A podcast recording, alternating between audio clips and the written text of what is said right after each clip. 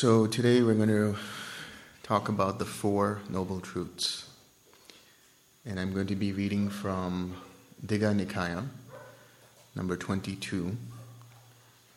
This is from the Mahasatipatthana Sutta.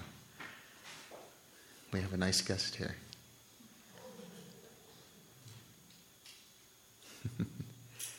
and this is uh, section 5 on the Four Noble Truths. So, this is in the section that discusses uh, mind objects. Again, monks, a monk abides contemplating mind objects as mind objects in respect of the Four Noble Truths. How does he do so? Here, a monk knows as it really is. This is suffering he knows as it really is. This is the origin of suffering. He knows as it really is. This is the cessation of suffering. He knows as it really is. This is the way of practice leading to the cessation of suffering.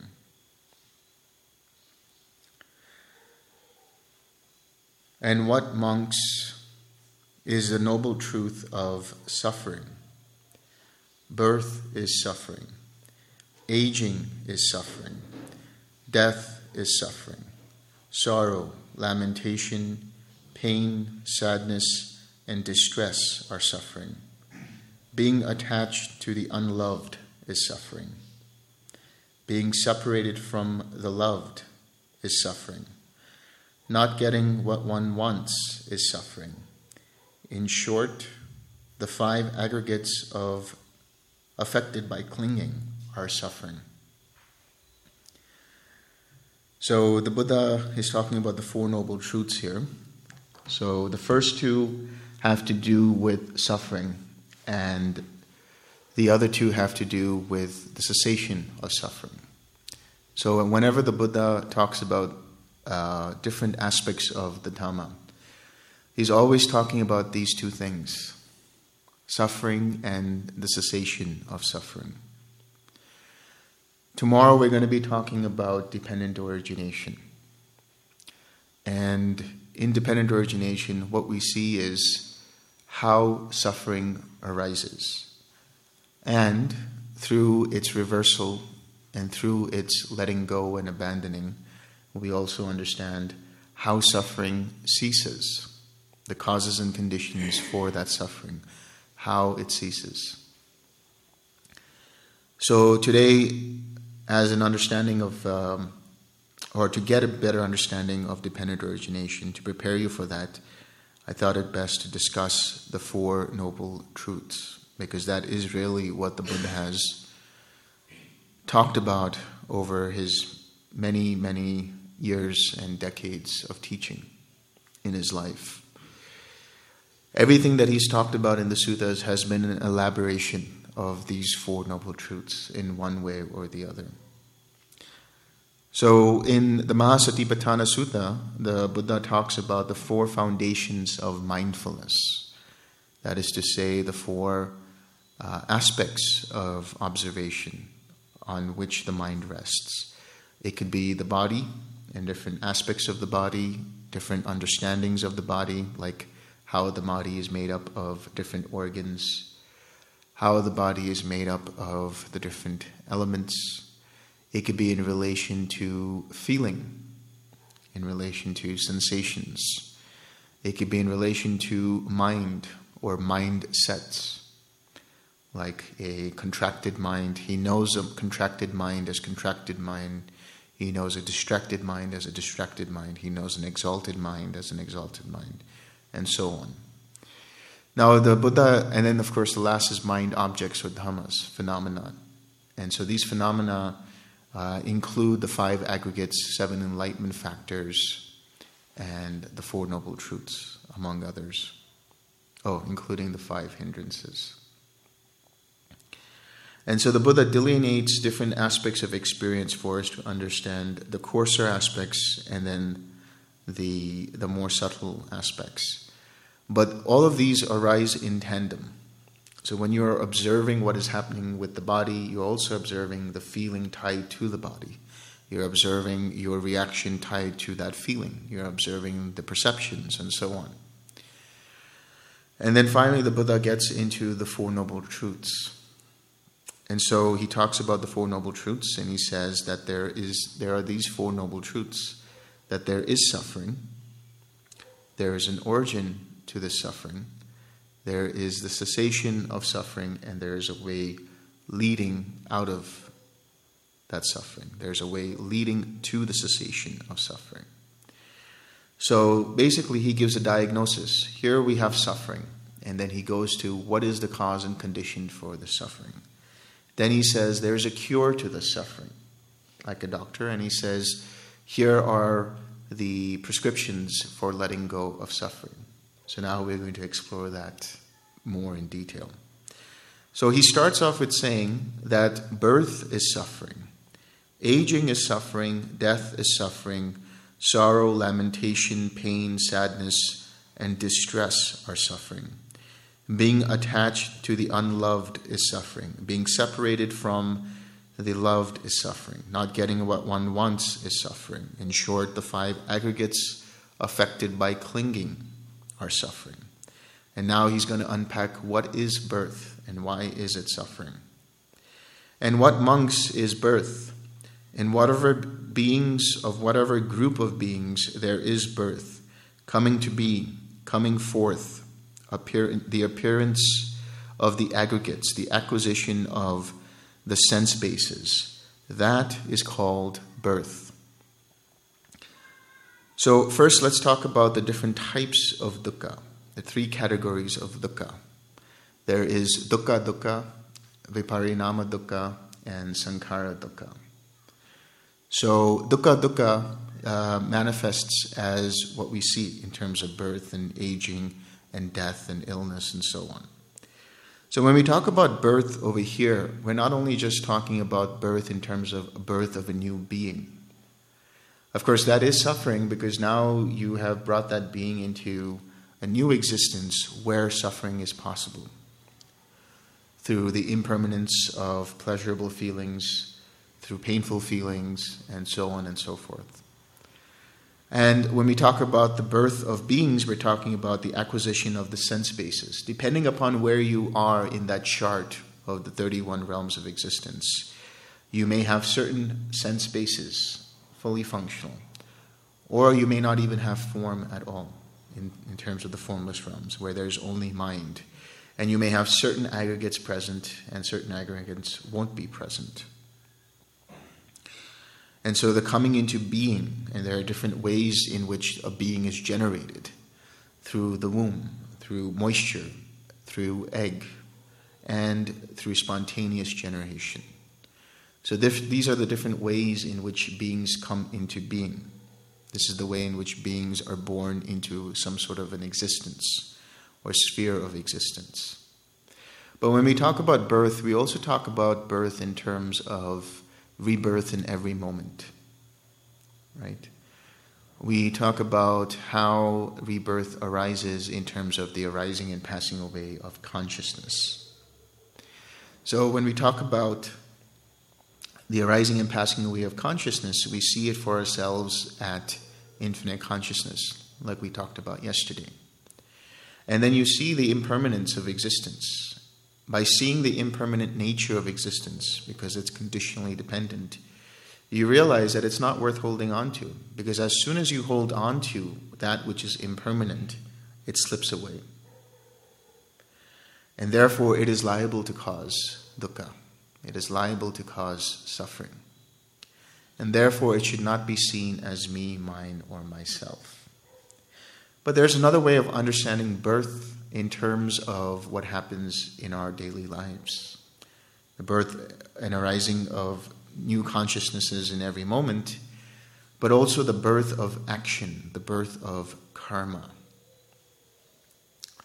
When we talk about dependent origination, the way to look at dependent origination is that it is like a stream or a river. And different bends of that stream and that river denote, or different whirlpools and rapids within that river denote the different links of dependent origination. And then becoming, going into birth, is the waterfall. As soon as you cross the bend of the waterfall, you go down. Going down is the birth of action.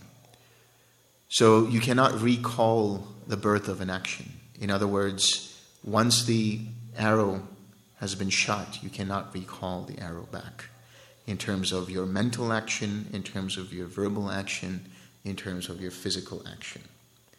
So, birth of action, the reason why we call this birth of action is because it continues to add to the repository of karma. Whatever we inherit, we inherit from our previous choices that were done at some point in the past. And what we are experiencing now in the present moment is a result of those choices. How we choose to react, that will cause the birth of further reactions, the birth of further karma, or will cease that karma, or cease packets of that karma. In your meditation, when you are met with hindrances, what is happening? The hindrances are old karma, that which you inherit in the present moment as a result of previous choices. Now, you could choose to identify with that hindrance, choose to push and pull that hindrance, choose to react in a way that causes further suffering. That's the further birth of action, which then leads to that whole mass of suffering. Or you can understand in that moment what that hindrance is. That hindrance arose because of prior causes and conditions. Therefore, it is impermanent, not worth holding on to, and not yours. Not to be seen as me, mine, or myself. When you recognize that hindrance, you stop it in its track. You let go of your reaction to it, bring it back to the present moment, relax the tightness and tension, and then generate a wholesome state through the smile and keep that going through your meditation on metta. When you do it in this way, then you are letting go of that old karma in the form of that hindrance. But what happens? That hindrance comes back again. But that hindrance comes back again with weaker force in the next moment. So you do the same thing. You use right effort to let go of that hindrance. And then that hindrance comes back yet again, but it's much weaker again. And you're able to quickly recognize that hindrance this time around. Eventually, that hindrance fades away, the ceaseless remain, uh, and remainderless fading away, the ceasing uh, and remainderless fading away of that hindrance. So, the birth of action here is one aspect of it. Another way of looking at birth is that, or rebirth, is the same definition for insanity doing the same thing over and over again, expecting a different result. You will find in your life that you have come across certain kinds of people, certain kinds of situations, certain kinds of relationships that seem to have similar kinds of patterns.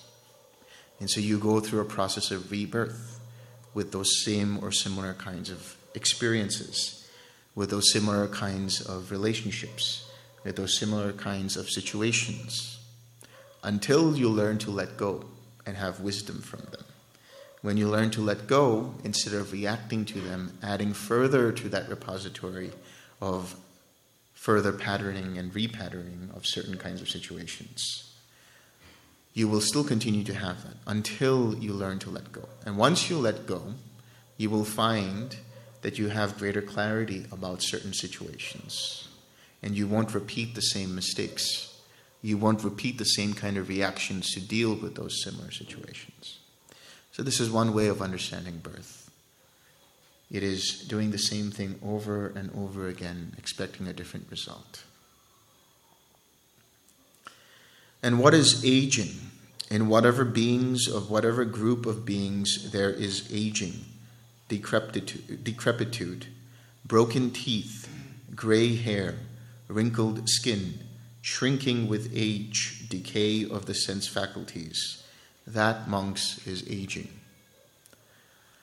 Until scientists discover a way to prevent aging, we all have to experience aging. There are some people who are so afraid of the aging process that they will do Botox. One of the benefits, side benefits, is they'll keep smiling all the time. Or, you know, they'll uh, color their hair, or they'll get a wig, or they'll do something or another, and they'll see themselves in the mirror and look at themselves and say, oh my God, here's a wrinkle, here's a gray hair, you know, and then that, that frightens them. Because their, their self image is tied up with the body. Their conceit is tied up with the body. The craving for the body and sense experiences causes, or identification with it as well, causes the mind to suffer when it sees signs of aging.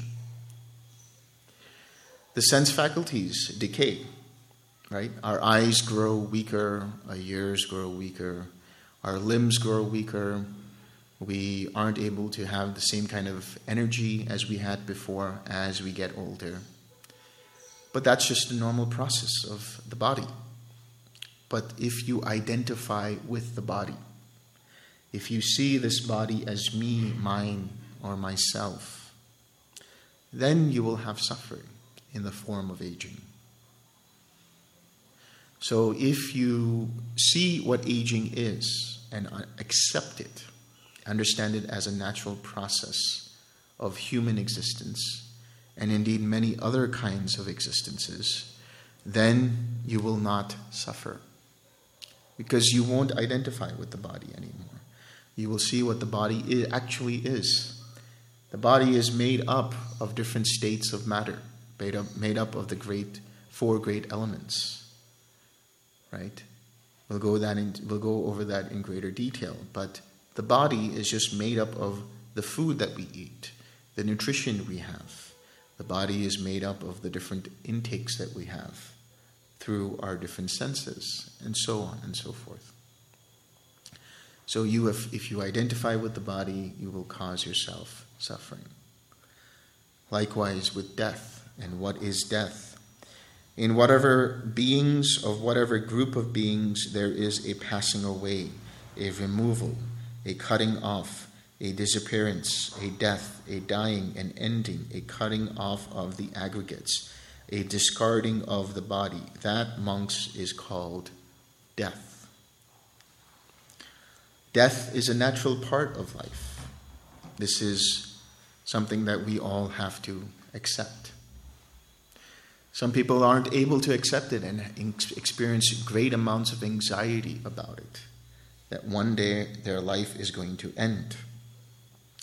Everything they did on this earth, everything that they achieved, none of that can they take with them after death. And they get afraid of that. Because their self image is tied to their achievements, their self uh, image is tied to the body. Their self image is tied to the things that they have, the things that they possess, the things that they have created, the relationships that they have fostered, and so on. And they are afraid of losing all of that. And sometimes people aren't afraid of their own debts, they're afraid of the debts of their loved ones, of their parents, of their siblings, of their relatives. And there, there is the grief that arises. We'll talk about grief in a moment. But when we grieve, we do not grieve for those who are dead. We grieve for ourselves because those who are dead have left an empty space in our lives. We grieve out of selfishness because we attach a sense of self to the relationships we had with those people who have passed on. We grieve because those people are not no longer in our lives, no longer able to maintain the relationships that we wanted. And so when there is impending death of a loved one, we can experience antip- anticipatory grief. And there can be a lot of anxiety around that. But understanding and accepting that death is natural and a normal process. And letting go of your identity tied to yourself in terms of the body, tied to the idea that you are permanent in the body, tied to the idea of a relationship that is long lasting with a person, tied to the other person in relation to you and who you think you are with that person. All of these ideas tied with that self image cause suffering when death arises. And there can arise what is known as death anxiety. In fact, the most extreme form of death anxiety and death denial comes in the form of one who inflicts violence on others. Because they are so afraid of death that they will kill other beings, thinking that they have control over death. This is how their mind works on a subconscious level when they inflict violence on others. So, understanding death and understanding how death arises, how death happens understanding that you one day will die, whenever that may be. That's fine. That's okay. In fact, there is a lot of freedom in that. Not that there is craving for non existence, but that all that you do here, all that you have garnered here, all that you have fostered here, all of that is impermanent. When you truly understand that, and you unravel that self image tied to that experience, you experience freedom. Otherwise, the mind is always thinking about how to maintain an image, how to maintain an identity, how to maintain the perception of how others see you. But if you know everything is going to end, doesn't really have much of a bearing on how you behave then you realize that you are free. That doesn't mean you go about being unwholesome, but what it means is you no longer spend all of your mental energy on trying to create a persona, because that persona will end.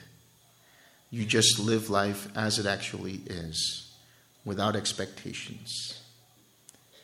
Total freedom, total liberation. Until then, and when the mind continues to identify with the body and its relationships and so on, there will be suffering because of death. And what is sorrow? Whenever by any kind of misfortune anyone is affected by something of a painful nature, sorrow, mourning, distress, inward grief, inward woe, that, monks, is called sorrow. So, sorrow, here it is sadness, grief, despair. We talked about it in, in relation to death, in relation, to, in relation to things ending. Because remember, death also can mean the death of a relationship. Right? The death of relationship in terms of breaking up with someone. You've invested so much time into that relationship, so much emotional energy into that relationship, and then it ends and you can experience grief from that as well. You can become sad. First of all, you have to understand what is sadness? What is grief? What is this woe that you experience? It's an unpleasant feeling. When you experience it, there is nothing wrong with it. Understand this. There is nothing unwholesome or wrong about experiencing grief, about experiencing anxiety, about experiencing depression. Don't judge yourself. Don't judge your mind for experiencing these things. If you have criticism for your own mind for experiencing these things, then do the forgiveness practice.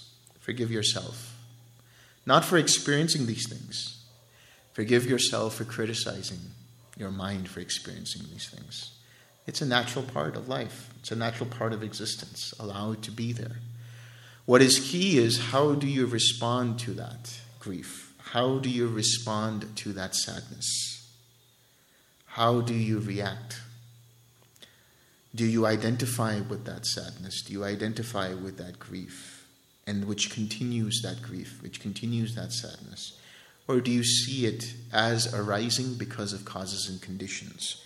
Once you understand that, then you can start to let go of that sadness. Then you can start to let go of that grief through wisdom. That wisdom, which is rooted in reality, is the understanding of whatever is arisen through causes and conditions, whatever is dependently arisen, is impermanent, therefore not worth holding on to, therefore not to be seen as me, mine, or myself. Likewise with lamentation. And what is lamentation? Whenever by any kind of misfortune anyone is affected by something of a painful nature, and there is crying out, lamenting, making much noise for grief, making great lamentation, that, monks, is called lamentation. So, lamentation is crying out. Now, people can cry for different reasons, right? Tears can arise for different kinds of reason. People can cry out in, for, in the form of relief, of letting go of suffering. People experience these, this loving kindness, and sometimes they cry because of experiencing such great joy.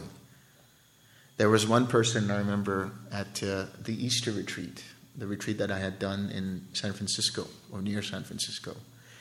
And this person said that they had never experienced such joy and the last time they experienced such joy had been in 40 years. And they cried. There were tears of joy. So there's nothing wrong with that. There's nothing wrong with crying out of sadness either. When you do the forgiveness practice, there's a lot of release going on, and you experience crying there as well.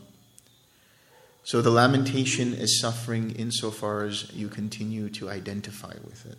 But if you see it as a natural process, see it as arising because of causes and conditions, and then let it go. Don't let it continue through wisdom and compassion. Then you won't suffer further. Then he comes to pain and he says, What is pain? Whatever bodily pain, whatever bodily painful feeling, bodily unpleasant feeling, painful or unpleasant feeling results from bodily contact that, monks, is called pain. So, pain is a type of suffering. When you sit for a long period of time, you may experience pain in the knees, pain in the chest, pain in the neck, pain in your hips, pain wherever it might be. And so that painful feeling is dukkha, it is suffering, it's an unpleasant feeling. But how do you deal with it? How do you react to it? That's what's important. The more you pay attention to that painful feeling, the more you identify with that painful feeling and use the six R's in such a way that you use it like a whip, trying to whip away that feeling, the more that painful feeling is going to arise. But if you understand your mental reaction to the pain, if there's aversion to the pain, and let go of the aversion, relax, then even if the pain is there, it's not such a big deal. The Buddha talked about two darts or the two arrows. The one who is still under some kind of delusion will feel some kind of bodily pain, but there will be also a mental pain associated with it. That is to say, there will be irritation because of that pain. There will be some kind of aversion because of that pain. There will be some kind of grief because of that bodily pain. But one who has understood, one who has attained wisdom, will not experience the second arrow, which is to say, they will still experience bodily pain. They will still experience some kind of discomfort. But there won't be any irritation in their mind.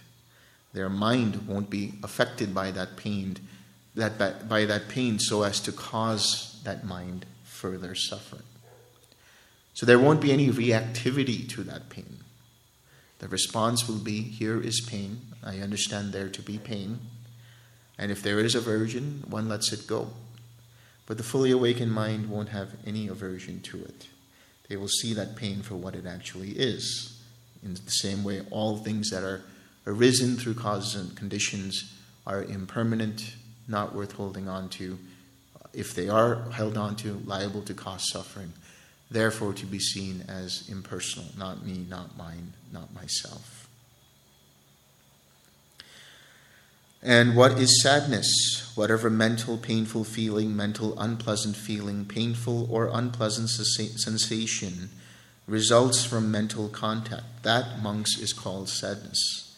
This can be depression, right? People have depression for multiple reasons. It could be a chemical imbalance in the brain, it could be sadness through grief, through loss, through whatever it might be. But the understanding is not to judge yourself for that depression. That depression is there. Okay, fine. What do you do with it? How do you respond to it? How do you react to it? That depression can come and go, right? It might not be there all the time. You might have little bouts of joy here and there, little bouts of happiness here or there. So, understanding that that depression arises because of causes and conditions allows you to stop identifying with that depression, causing you further, further suffering in the form of judgment and criticism. If sadness is there, if depression is there, let it be. It's fine. But understand how you react to it, how your mind responds to it. And what is distress? Whenever by any kind of misfortune anyone is affected by something of a painful nature, distress, great distress, affliction with distress, with great distress. That, monks, is called distress. So, that, another word for that would be anxiety, maybe even just general anxiety. People sometimes have panic attacks. And so, when people have panic attacks, what's happening is there's, they are overwhelmed by a lot of stimulation around them mental and physical sensory stimulation their thoughts start to pace at a very fast rate. And they feel like they're out of control in terms of what's going on. And so they can experience panic attacks, they can experience anxiety.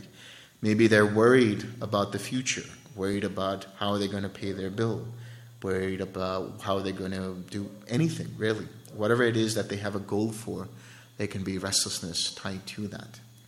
And so, this distress, this anxiety, Again, it's there. Allow it to be there. It's fine. How do you deal with it?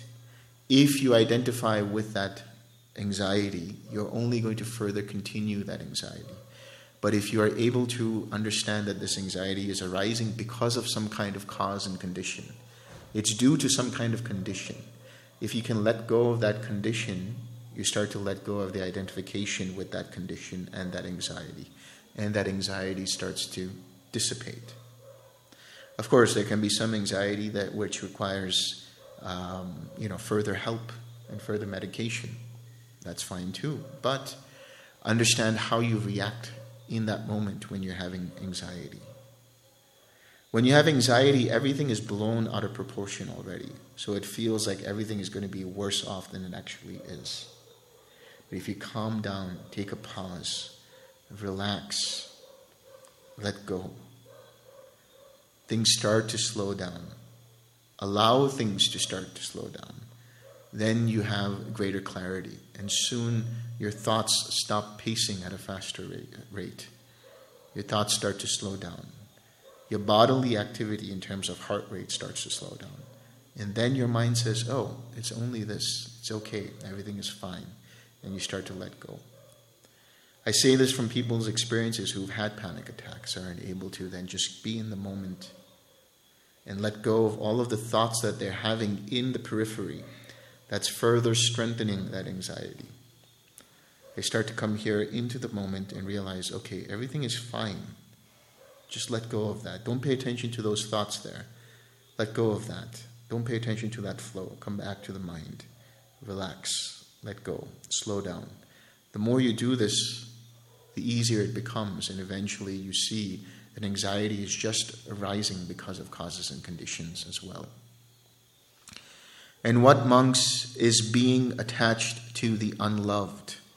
Here, whoever has unwanted, disliked, unpleasant sight objects, sounds, smells, tastes, tangibles, or mind objects, or whoever encounters ill wishers, wishers of harm, of discomfort, of insecurity, with whom they have concourse, intercourse, connection, union, that, monks,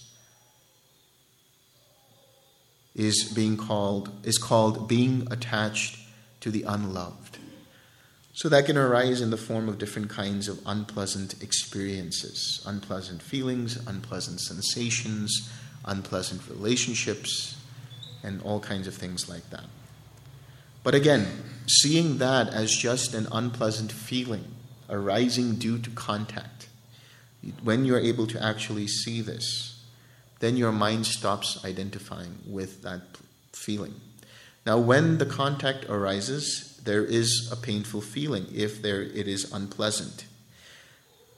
The what underlies that painful feeling is the underlying tendency towards aversion.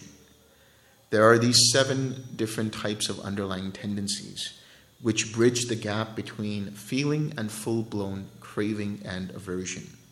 We'll go deeper into that when we talk about dependent origination. But when it comes to a painful feeling, some of those seven underlying tendencies can be the underlying tendency towards aversion, can be ignorance, can be doubt, can be conceit, can be craving for existence, can be views. And then that gives rise to full blown craving or aversion in this case. And what is being separated from the loved. Here, whoever has what is wanted light, pleasant sight objects, sounds, smells, tastes, tangibles, or mind objects, or whoever encounters well wishers, wishers of good, of comfort, of security, mother or father or brother or sister, or younger kinsmen or friends, or colleagues or blood relatives and then is deprived of such concourse, intercourse, connection, or union, that, monks, is called being separated from the loved. Here there is a pleasant experience, there is a pleasant sensation, there is a pleasant relationship, there are pleasant situations. Then all of a sudden that changes. The relationship ends, the person dies the experience of the pleasant sensation changes, goes away, ends. This is impermanence, right? Knowing this, understand, understanding this, and seeing this allows you, allows the mind to let go of any identification with any feeling, pleasant, unpleasant, or neutral. And thereby when they do this, no underlying feelings tied to underlying tendencies tied to that feeling can give rise to full blown craving, aversion, or identification. So, these different things, we're going to get more into that. And what is not getting what one wants? In being subject to birth, monks, this wish arises. Oh, that we were not subject to birth, that we might not come to birth. But this cannot be gained by wishing. That is not getting what one wants. In being subject to aging, to disease, to death, to sorrow, lamentation, pain, sadness, and distress, this wish arises. Oh, that we were not subject to these things, that we might not come to these things. But this cannot be gained by wishing. This is not getting what one wants. So, in other words, you are in some kind of an experience that is unpleasant. You can't just wish your way out of that experience. You can't just say, oh, here I am stuck in traffic. I wish I could get out of this traffic. You can't. You can't just magically transport yourself out of that traffic. Here I am within this boring conversation with someone. It would be impolite to just walk away, right? You just have to listen. You can't just wish yourself out of it. here I am in this party that I don't want to be, but I'm here because, you know, my friends want me to be here. Yeah, sure, you can take an action and go away and things like that. But in that moment, wishing yourself away, you can't do that. Somebody has a debilitating disease, somebody has cancer, somebody has an underlying disease that goes on for life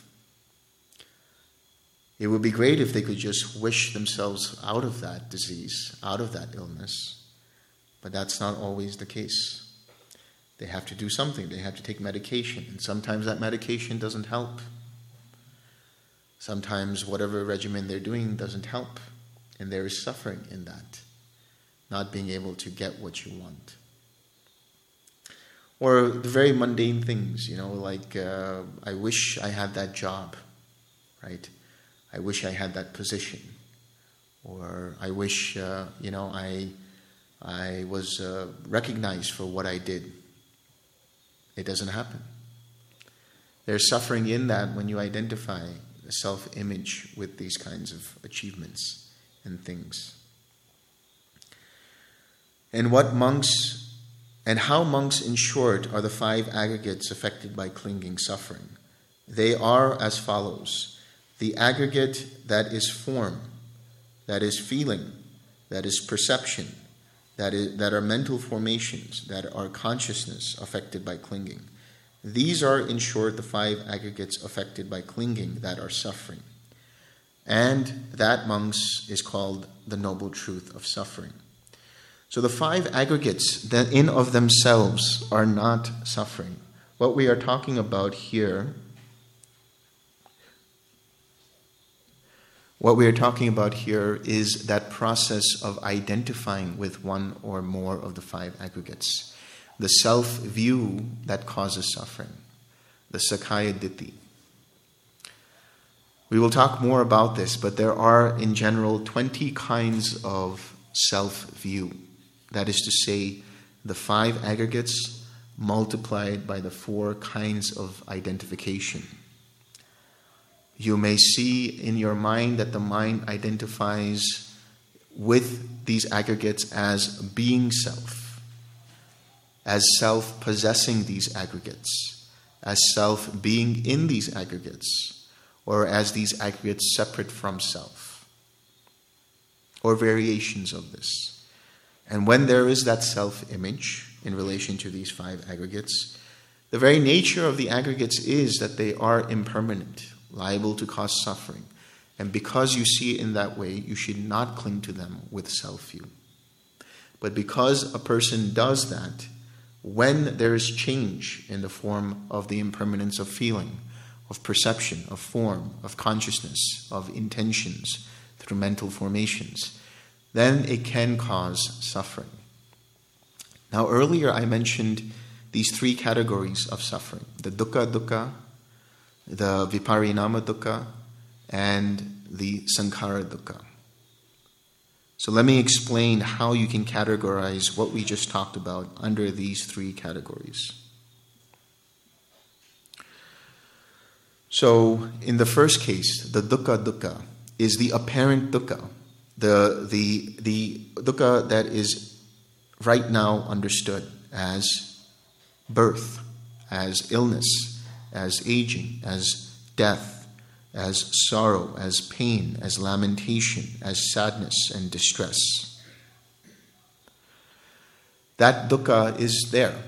You know, when you experience grief, it is extremely apparent that there is present this dukkha. Viparinama dukkha is the dukkha of change.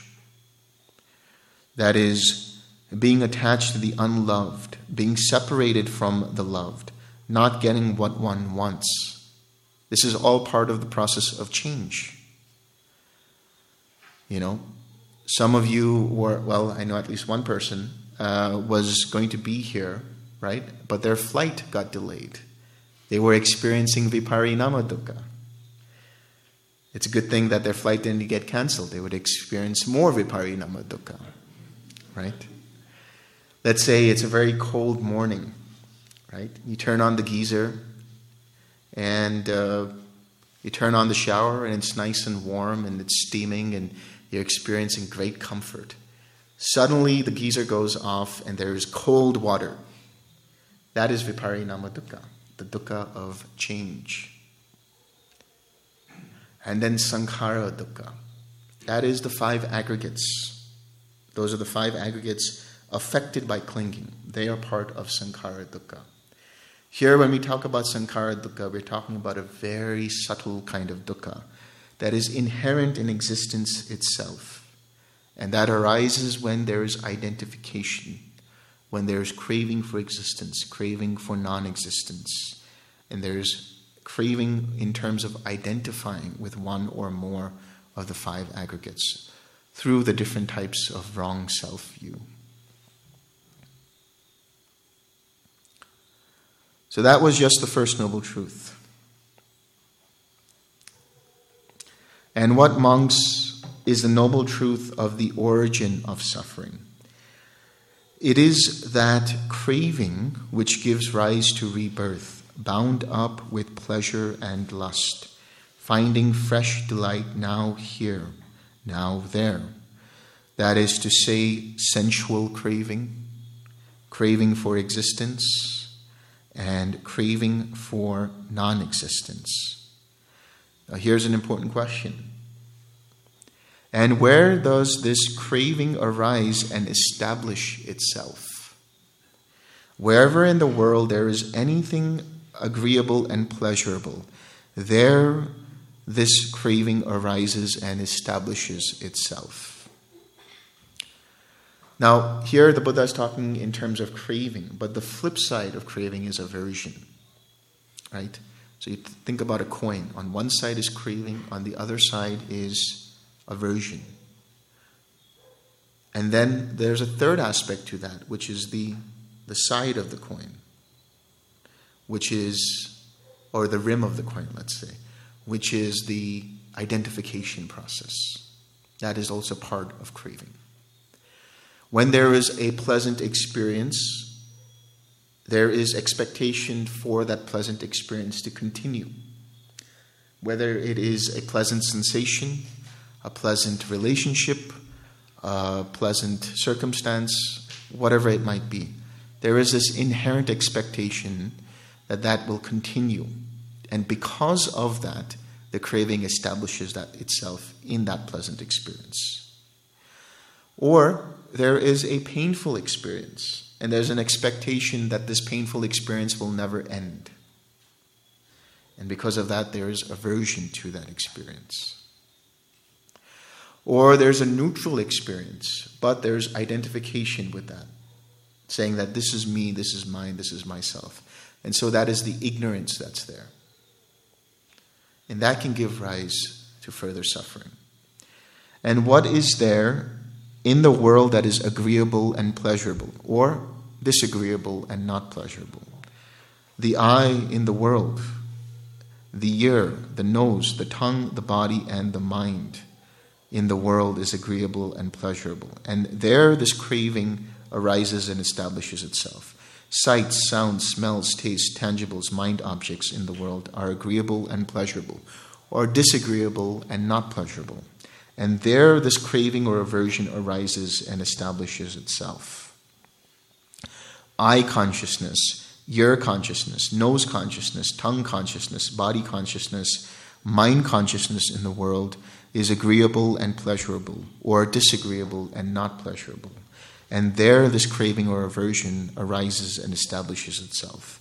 Eye contact, ear contact, nose contact, tongue contact, body contact, mind contact in the world is agreeable and pleasurable or disagreeable and not pleasurable.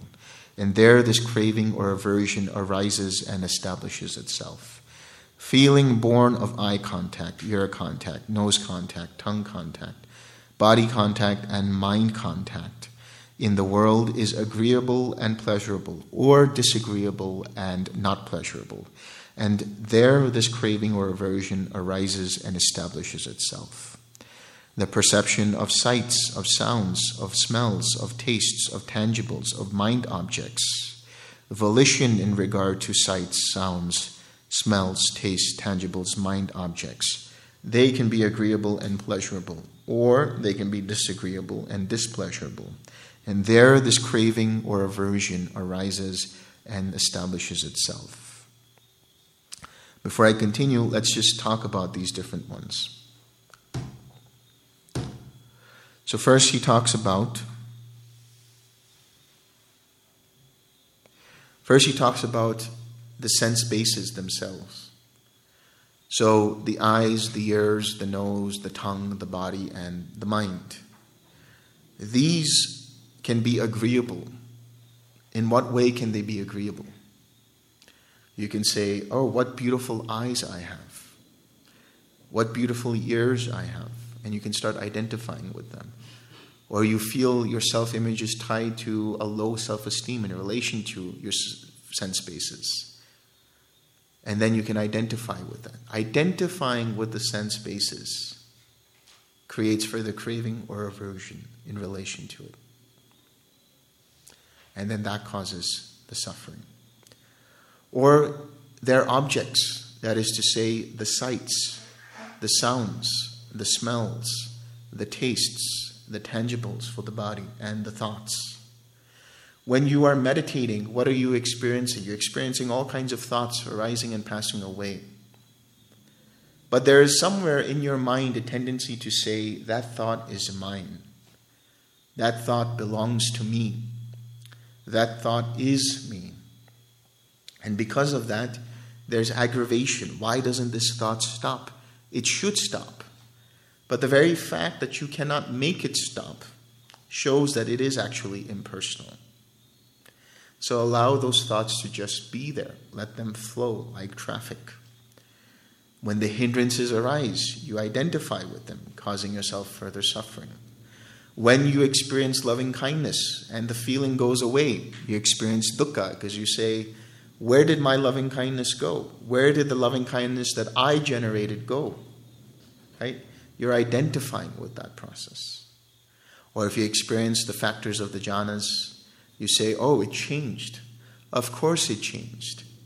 Everything that arises through causes and conditions, that which is dependently arisen, is impermanent, has the nature of changing, is inconstant. So stop identifying with it. Let it go. Observe everything. Be that observer. Be that witness that sees everything that arises and passes away and remains unaffected. Good, bad, or indifferent, whatever it might be, remains unaffected by that. So that means even with the sense based experiences, the sights, the sounds, the touches, the smells, whatever it might be. What about the sense based consciousnesses? Right? There is an awareness tied to each sense base. So that is to say, there is the eye consciousness, the ear consciousness, the nose consciousness, the tongue consciousness, the body consciousness, the mind consciousness. When there's an identification with the awareness that arises dependent upon the sensation, there too can there be craving. And from that craving, there can be further clinging, further becoming, further birth of action, leading to that whole mass of suffering. So, what is eye consciousness?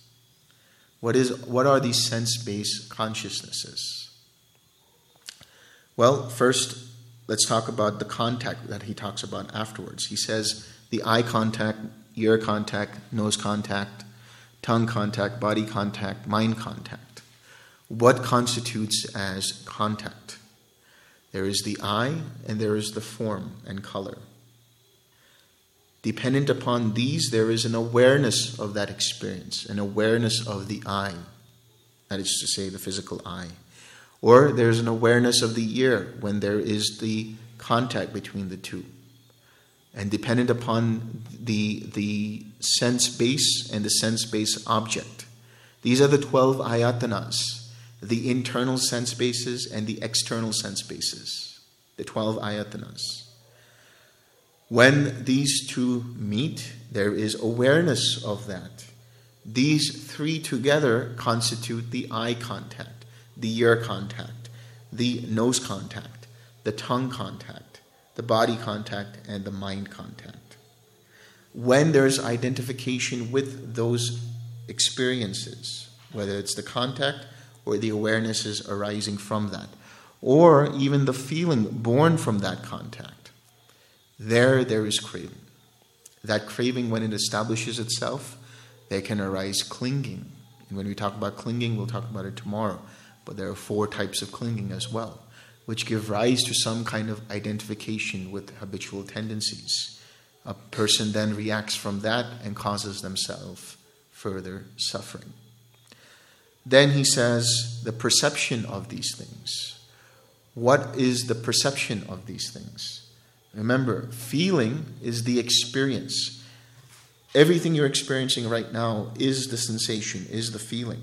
But the perception of being able to know and recognize, recognize what is being said, what you are seeing, that is perception. Knowing this is the color blue, knowing the language that I'm speaking, understanding the words that I'm saying, registering them in your mind, creating all of these ideas and concepts around that. This is the process of perception. And if you identify with that perception, saying that I am the perceiver, or this perception arises from me, then you will cause yourself dukkha. Because you are, you, if you do not understand this, you will think that that perception being you, when it goes away, when it is changed, you can cause yourself suffering. You hold on to a certain kind of perception, a certain kind of idea, a certain co- a concept about reality. When that is challenged, you experience cognitive dissonance. And that causes suffering in your mind because now there's new information to challenge that perception but you've identified with that perception. So when you identify with it and it's challenged, it seems to challenge your sense of self, your self image. And that leads to suffering. Volition in regards to sights, sounds, smells, tastes, tangibles, mind objects. So, volition, what is that? That is the intention, the inclination of a mind in regards to what it is experiencing. If you identify with the choices that you make, you identify with the decisions that you make, you identify with the intentions that the mind makes in relation to what's going on. See, when you have contact with the outside world, when there is contact with the sense bases and their objects, that contact also gives rise to feeling and perception, right? But it also gives rise to intention, or it can give rise to an intention. It's hot outside. You see a tree over there. You decide to go get the shade of that tree. The decision making of that is the volition. Now, if you identify with that choice, let's say you go under that tree and there's a cobra lingering on the branch and it bites you. Now you cause yourself suffering. Now you identify with the intention and you say, What an idiot I am to have done that. Right? Or you do something, any choice that you made in the past, any choice, good, bad, or indifferent, that leads to some kind of circumstance that you did not want, what's the first thing that happens? You feel regret. You feel remorse. But this is very subtle, right? It's very challenging for the mind not to identify with choices because they are so ingrained with the sense of I that I made this decision. This was my choice. Then comes the idea okay, you say that, then what about free will? There has not been a retreat that we've conducted where the question of free will doesn't come about. So before it comes about, let me deal with it now. So, when we talk about free will, that's the idea that there is some kind of agency, there is some kind of person that is independent from causes and conditions that has free will. But all of your choices arise based on what is presented to you. So they arise dependent upon causes and conditions. Does that mean that you don't have free will? It doesn't mean that you don't have free will either. What you have is a conditioned will. Or, as uh, Venerable Metananda would talk about, you have a free won't. In other words, when you realize that your mind is trying to make this choice, you can stop in that any present given moment and change that choice.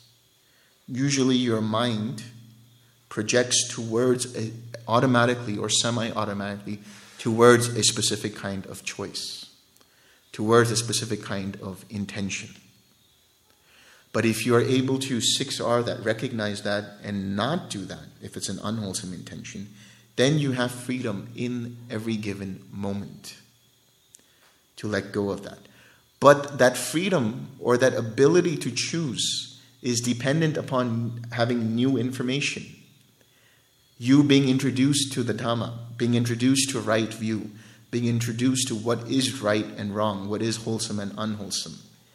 So that choice too is dependent upon causes and condition, conditions. Therefore, don't think that you don't have a choice, but don't think that you do have a choice either.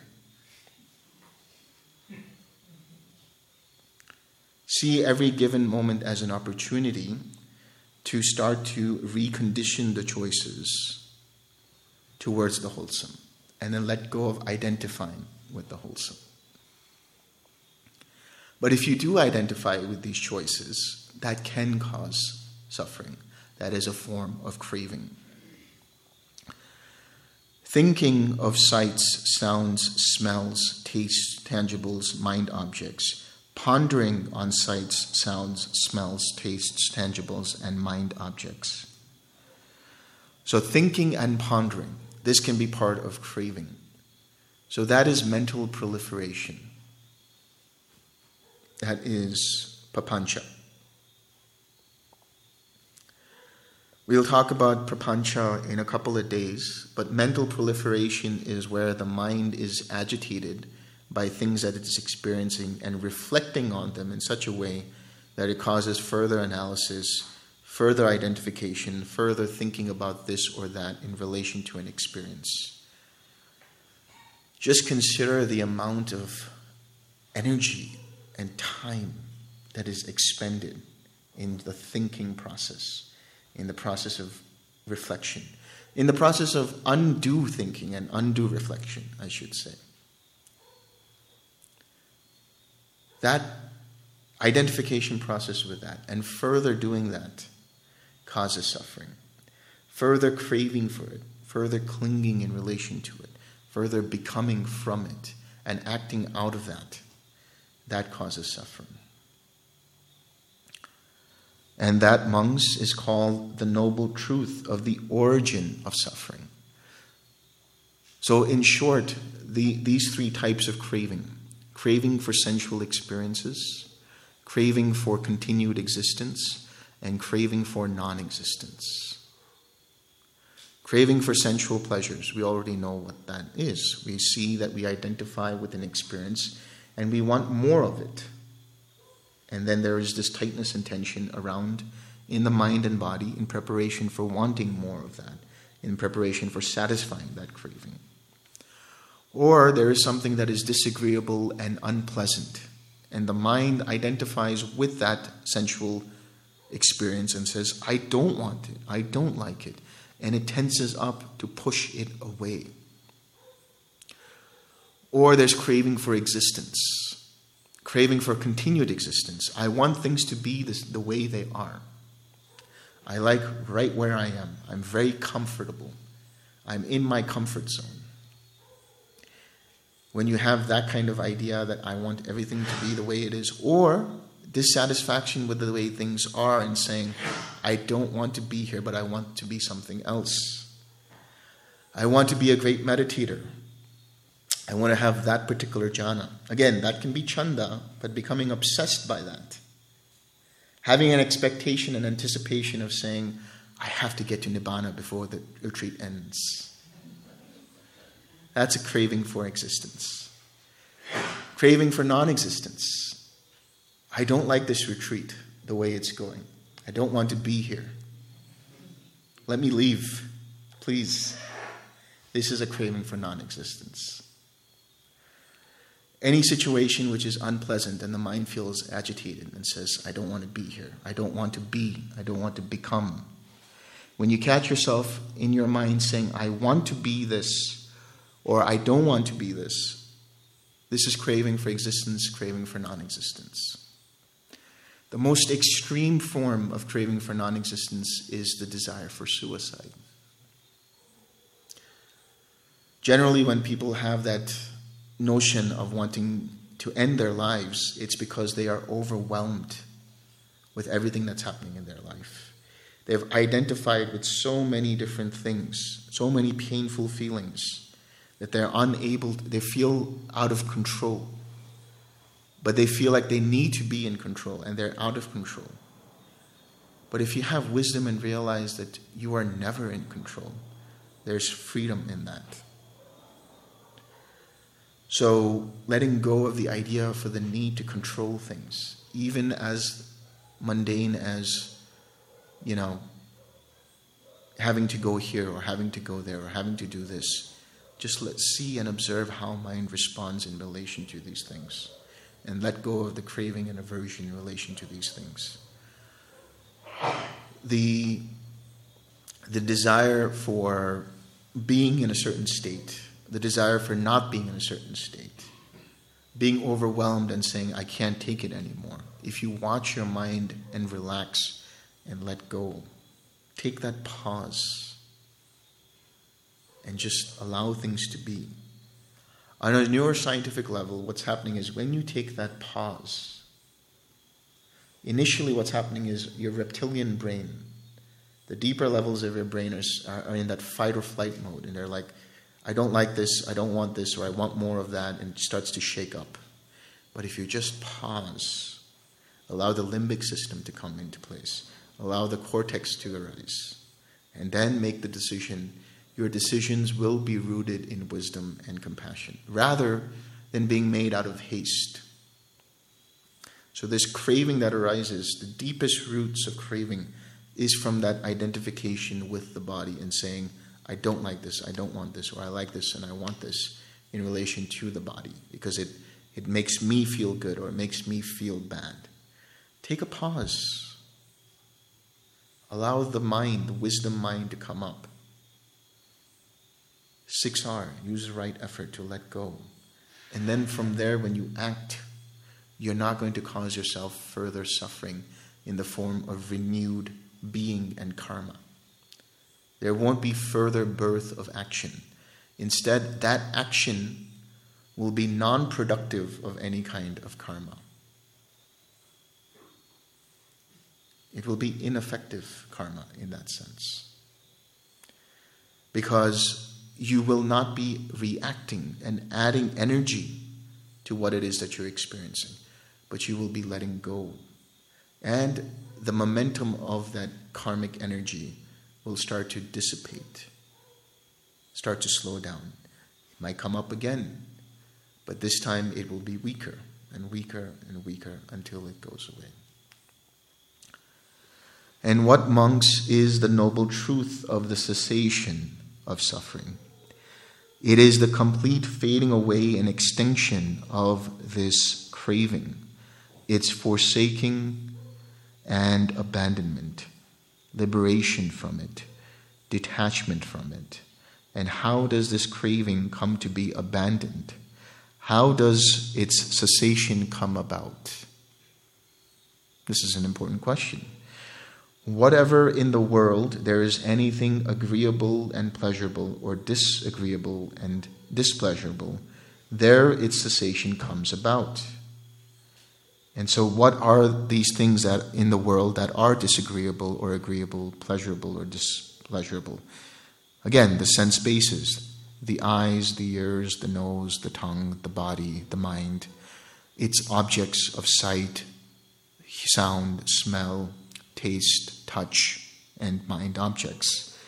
The eye consciousness, ear consciousness, nose consciousness, tongue consciousness, body consciousness, mind consciousness the contact in relation to the eye, the ear, the nose, the tongue, the body, and the mind. The feeling that arises in relation to it. the craving, the intentions, the perceptions, the thinking, the pondering, all of these different things, if there is a cessation of identification with that process, then there is the cessation of craving.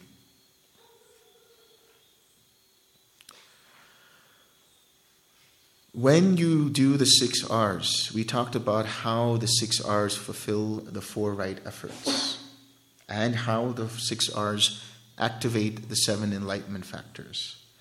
But the six R's also get you in touch in that moment with the Four Noble Truths of that moment. How is that? When you recognize that the mind is distracted and there is a hindrance, that hindrance is suffering. You recognize there is the first noble truth, that this is suffering. You might not inherently know it, but when you recognize the hindrance, you see that there is suffering in the mind.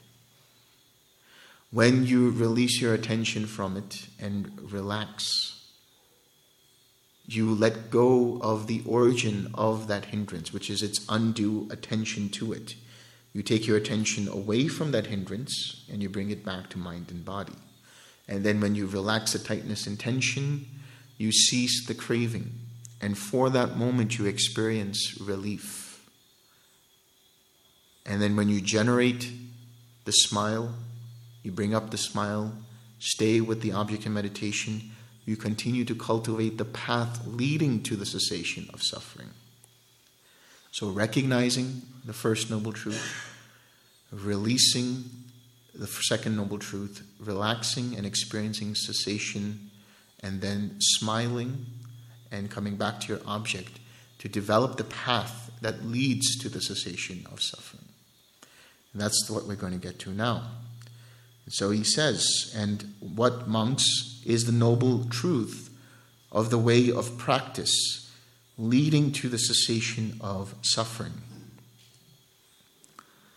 It is just this noble Eightfold Path, namely, right view, right intention, right speech, right action, right livelihood, right effort, right mindfulness, and right concentration. And what monks is right view? It is monks the knowledge of suffering, the knowledge of the origin of suffering, the knowledge of the cessation of suffering and the knowledge of the way of practice leading to the cessation of suffering. This is called right view. Now, right view, samma ditthi. There's the mundane right view and there is the supramundane right view.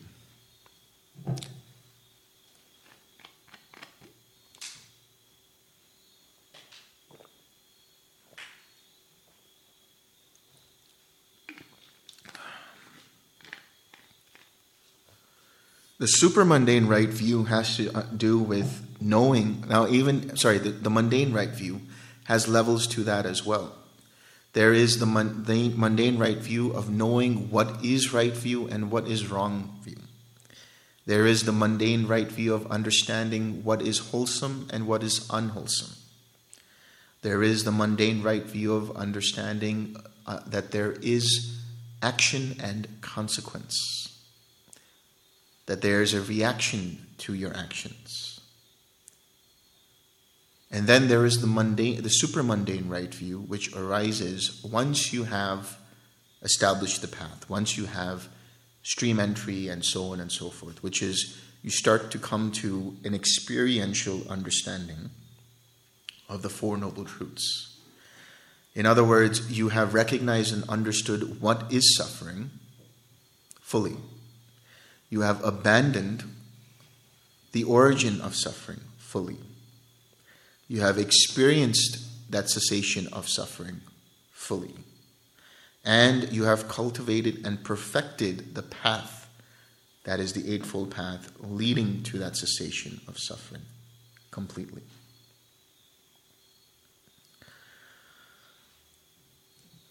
And what monks is right intention? the intention of renunciation, the intention of non ill will, and the intention of harmlessness. This, monks, is called right intention. So, right intention is made up of three things nekkhamma, which is renunciation, non ill will, and non cruelty. Renunciation here means seeing everything as being an impersonal process, not taking it personally. Non ill will arises when you have loving kindness. When you perfect loving kindness to the point that there is no more ill will at all. And non cruelty when you perfect karuna or compassion. Recognizing the suffering in others, which means you do not want to add suffering to them, further suffering to their suffering. Because you recognize that you're suffering and others are suffering. So why would you want to add to their suffering? Adding to their suffering is a form of cruelty. So non cruelty happens through the cultivation and perfection of compassion. And what monks is right speech? Refraining from, from lying, refraining from slander, refraining from harsh speech, refraining from frivolous speech. This is called right speech. Remember a couple of days ago I talked about think before you speak. T H I N K. Is it the right time to say what it is that you want to say? Is what you are going to say honest? Is it true? What is your intention behind what you want to say? Is it wholesome or unwholesome? Is it necessary for you to say what you want to say? And can you say it with kindness? Think before you speak. When you do it in this way, you will operate with right speech. And what monks is right action? Refraining from taking life, refraining from taking what is not given, refraining from sexual misconduct. That is called right action. Following your precepts. So that includes right speech and right action, both. Now, of course, he doesn't talk about uh, refraining from indulging in intoxicants. But when you indulge in intoxicants, it can lead you to negligence. It can lead you to dullness, which can lead you to breaking the other precepts. At what and what monks is right livelihood? Here, monks, the Aryan disciple, having given up wrong livelihood, keeps himself by right livelihood.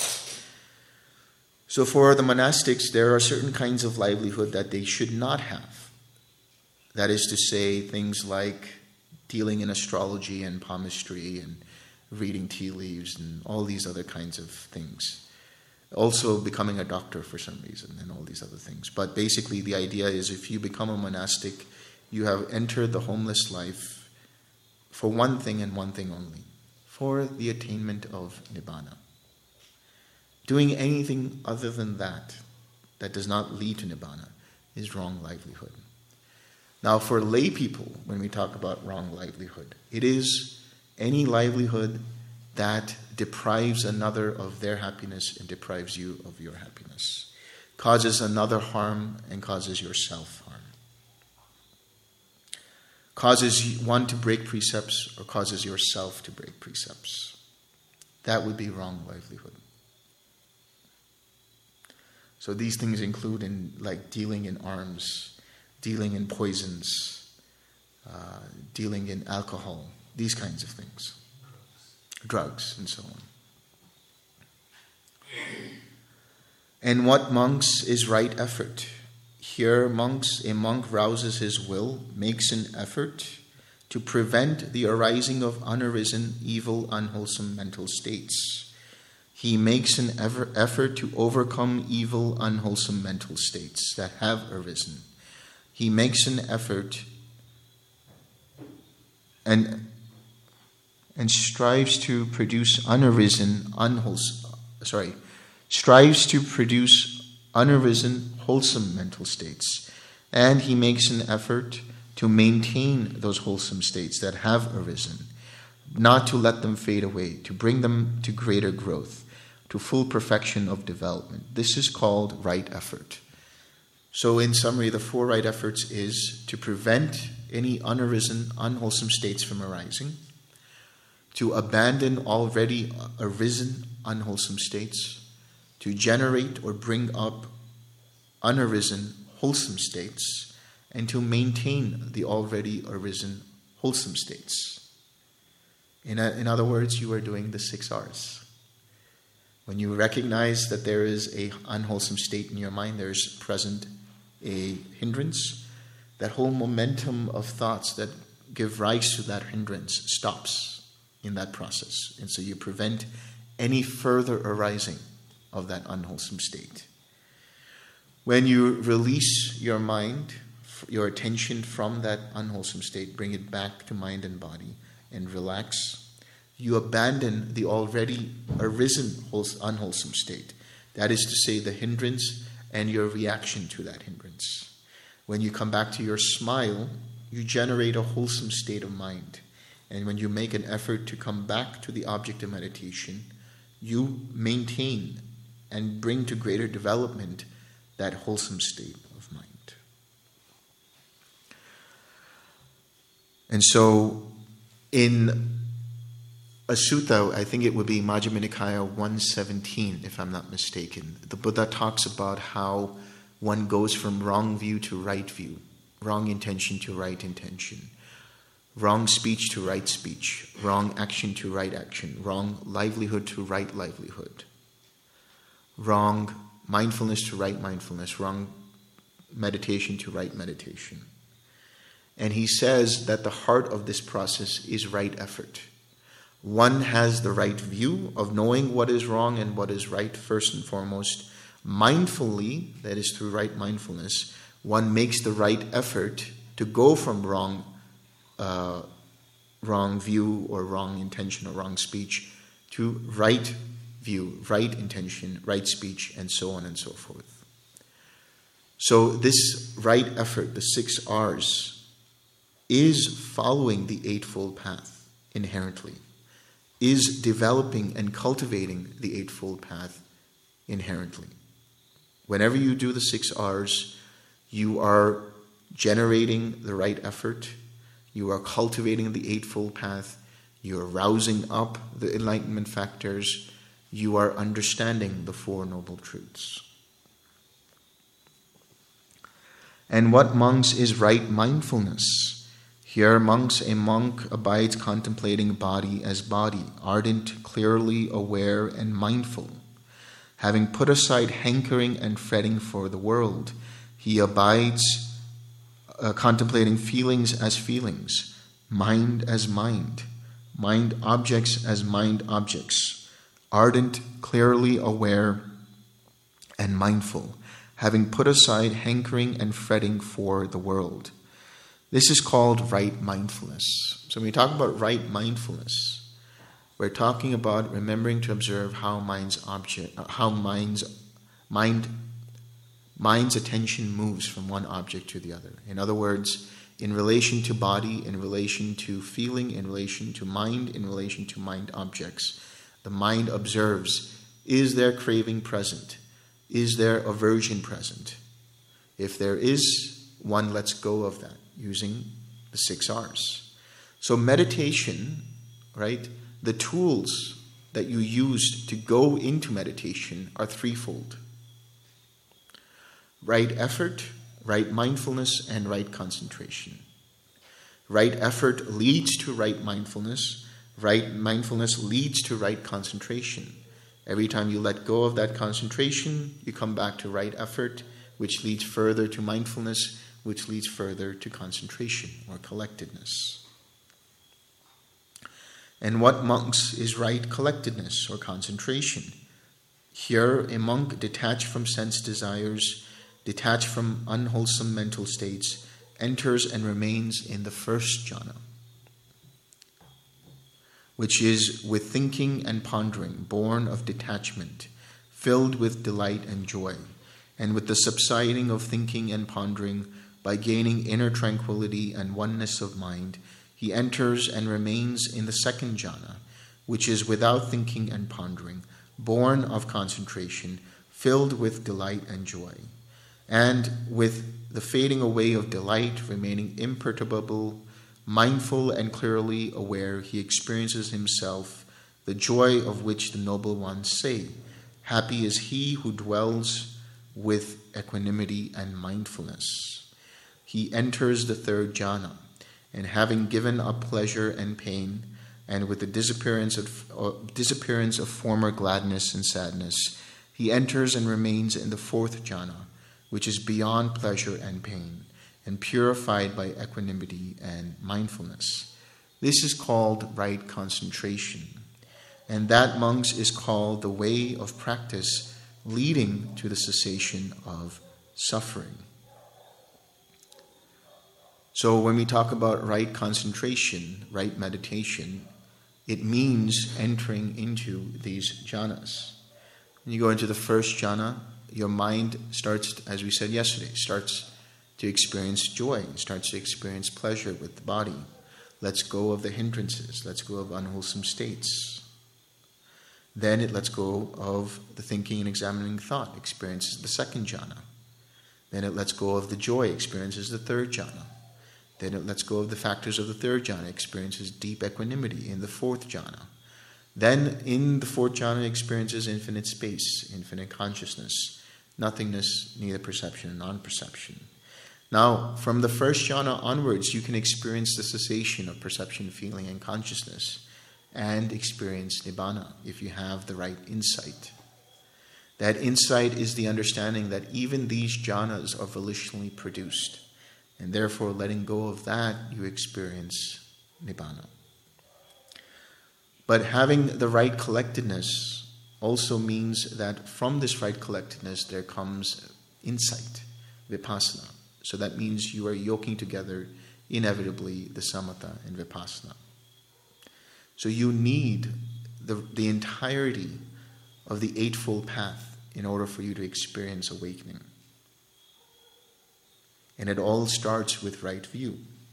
It all starts with understanding what is suffering, recognizing the causes and conditions of that suffering, letting them go, and experiencing the cessation of that suffering through the development of the Eightfold Path.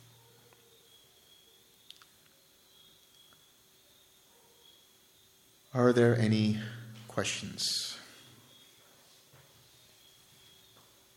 Yes.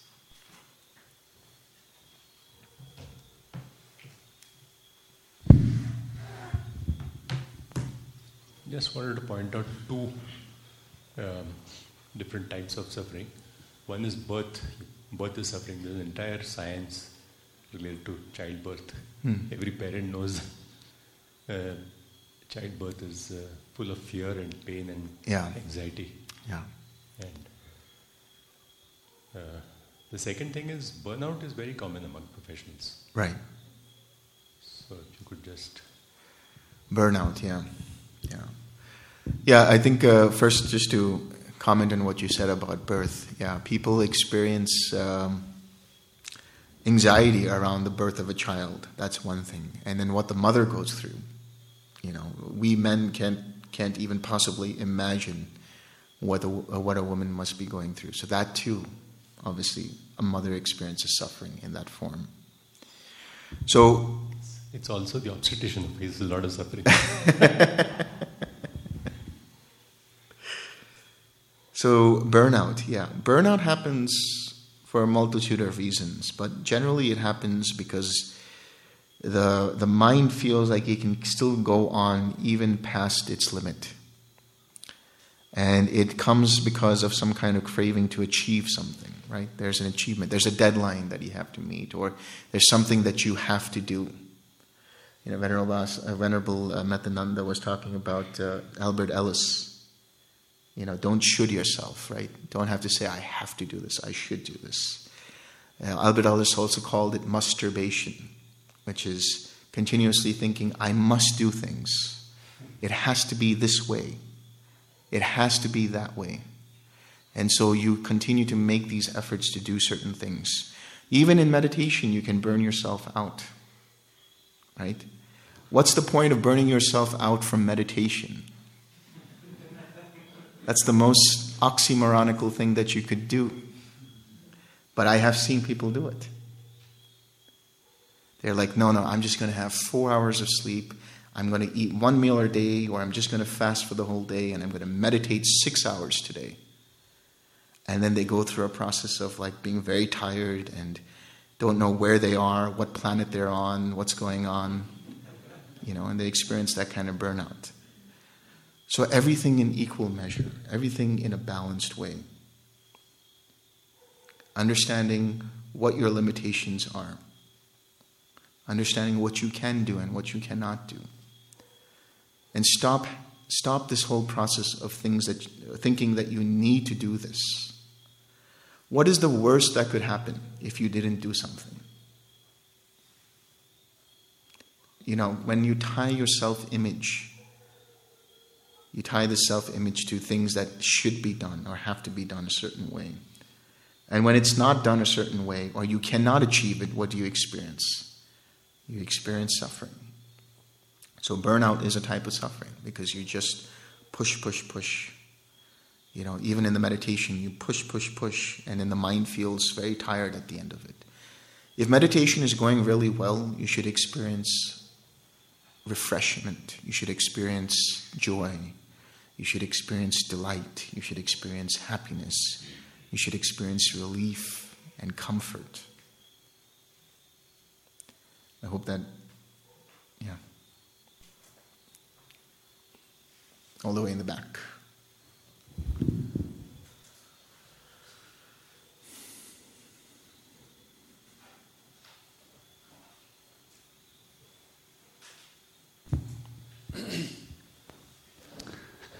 Um, speaking about suicide.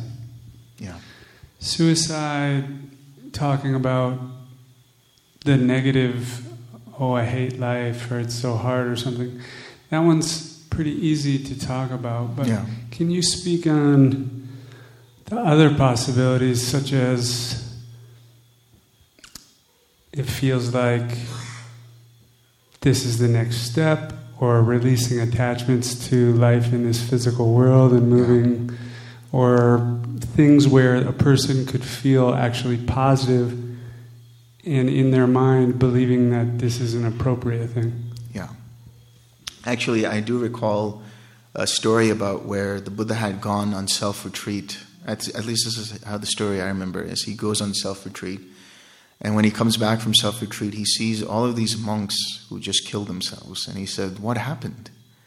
And they said that they thought that when you were preaching about Nibbana and talking about the way leading to Nibbana, it meant life is suffering, existence is suffering, and therefore the way out of that is to, you know, end that life.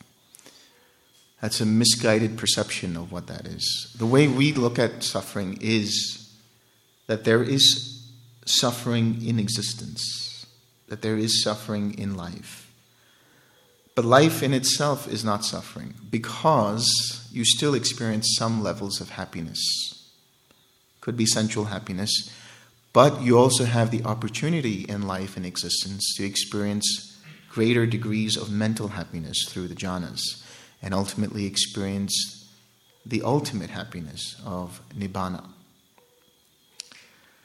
So I can say this from some stories of people who have gone through the process of suicide, and this is their story. And they found that when they killed themselves, this one person, they killed themselves and they came back.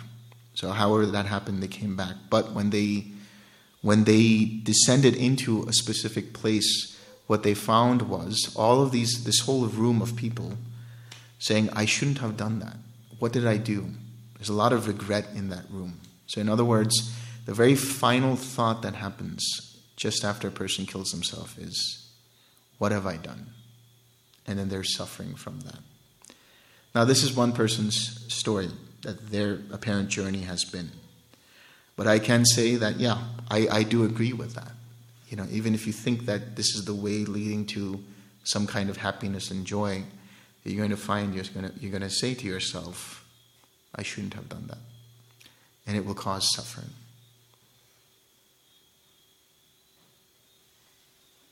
Just to continue with that, and maybe there's no more more to go, but just to clarify, it seems like the argument could be made that being attached to life in this physical realm is an attachment. When we talk about being attached to life, it's, we're talking about being attached to or identified with life, identified with the processes of life. You know, it's not like a fully awakened being is like an like a robot that they can't enjoy good food or they can't enjoy the pleasures that are there, the pleasant experiences. But they're no longer identified with all of those experiences. They're no longer identified with the process of life. They're still living, they're still going on, whatever it is, but they're no longer they're no longer attached with the idea that this is what gives me pleasure. They found for themselves the ultimate pleasure in their mind. So everything else just pales in comparison. That doesn't mean when it's when they say, when they feel like everything pales in comparison, they're like, "I'm out of here." They just realize, "Oh, this is it." And naturally, when they see that it pales in comparison, they naturally become dispassionate. They naturally become detached from life processes. But they don't kill themselves.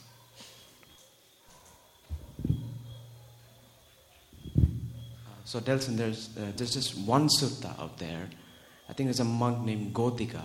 Mm. He slits his throat. Yeah. He's uh, terminally ill. Yeah. And the monks are obviously very uh, disconcerted by this, and they go to the Buddha and ask, Yeah.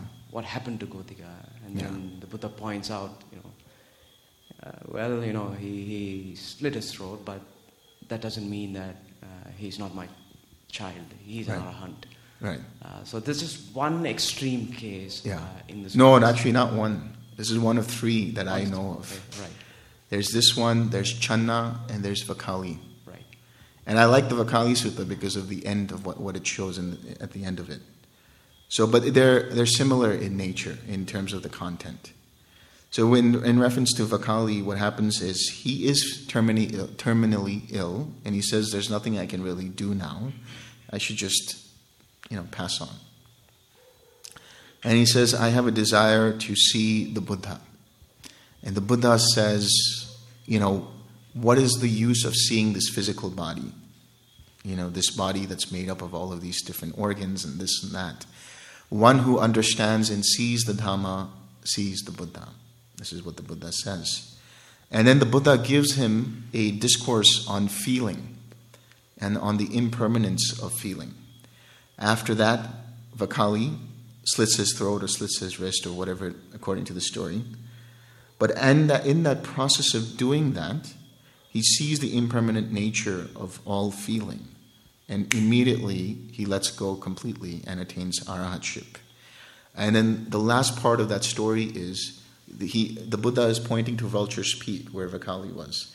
And there's all this black smoke. And he says, You see that black smoke, monks?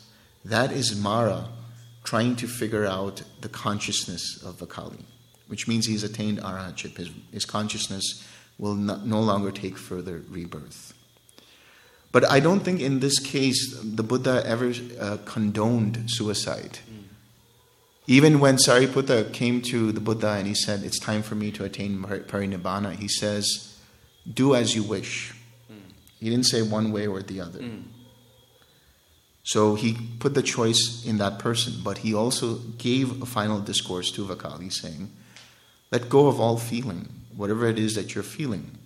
That discourse helped Vakali push his mind further towards letting go of everything and becoming an arahat. So obviously these cases are predicated upon the fact that these monks have prepared a lot in terms of the practice of the Dhamma and their mind has achieved a certain level of jhana so that you know even in that dying moment they're able to uh, let go and see but this by no stretch of the imagination you know This doesn't mean that uh, anyone should do it. Yeah. Yeah. yeah. and there's an, also another sutta or story of an arahat who, who uh, goes into spontaneous combustion and burns himself out as well. If you can do that, then by all means, you know, No, I'm just joking. But uh, the idea here is to understand that nowhere in the suttas have I seen the Buddha ever condoning suicide. Never explicitly condoning suicide, or even implicitly. He only gave a discourse and then left that in that person's choice. Uh, I just want to add to this one. I remember a sutta where uh, it was about uh, if you do a good action, it will lead to a good destination. And somebody asked Buddha that I have done enough good action. I can I can make suicide, and anyway I will be going to a good destination. And Buddha gives analogy that um, say there is a child not fully born, like not nine months old. Uh, anyway, the child will come. Can I can I do abortion? Like, can can I do? Can I bring the child out within three months? Right. So, in that sense, there Buddha doesn't recommend it. Yeah. Say. Yeah. In other words, it's premature to do something like that. Really grateful for making such a complex subject so lucid for a naive person like me. I have a very basic and kindergarten question. You said that when you live life, live it naturally. Don't make persona out of yourself. I have a very uh, difficult uh, uh, thing to understand that will it kill, will it demotivate ambitious people, will it kill ambition, will it kill competition, will it kill the fighting spirit of the kings that they need to have when there is a real bad enemy on you? I'm sorry if I'm asking a No, it's a good question. It's a very good question. I am sure Buddha must have given some remedy for this. If it is true, what I am saying, must have given some remedy for that as well, which is uh, generally less, uh, you know, spoken about, is what I feel. Yeah. I'm not a very well informed person, by the way. Yeah. Well, you know, the thing is, Buddha has actually also given advice for lay people. Actually, there's a sutta called, uh, what is it, Sigala, Sigala Vada. It's the 31, right? Digha Nikaya. Where he gives uh, advice to lay people about how they should live their lives. And nowhere does he talk about not to have ambition or anything like that. In fact, he even has a sutta where he talks about how to be a good shopkeeper, how to manage your finances. You know, so he gave different advice for different people. You have to understand the majority of the suttas that are there, I would say probably 98%, if not more than that, is targeted towards the monastics, which is where they are letting go of ambition, letting go of craving for existence, letting go of all of these things. And for, for lay people, he gave different kinds of advice according to their mindset. One time he actually even scolded and reprimanded Sariputta for uh, advising a layperson that led them to the Brahmalokas. He said, You should have led him all the way to Nibbana. So, depending upon that person's mindset, he would give different kinds of advice. So, I think what this helps, or it should help, let's say, ideally, with anyone who's in the lay life, is to organize or reorganize your mind in terms of what is most effective for your goals. What is it that you want to achieve? And how to be actually an effective person in your life. You know, I've always joked, and I'm kind of half serious about this, but I think arahats would be the greatest CEOs because they would be so effective in making decisions. They would be so effective in understanding people's mindsets that there would be no waste, no kind of ambition, personal ambition, and things like that. They would just be doing things that were required for the situation. So this should help clarify your intentions as a layperson and understand where do your ambitions reside? Is it just through a self-image? Or is it through because you want to have a better life for yourself and your family and maybe even help make the world a better place? I think there's nothing wrong with that.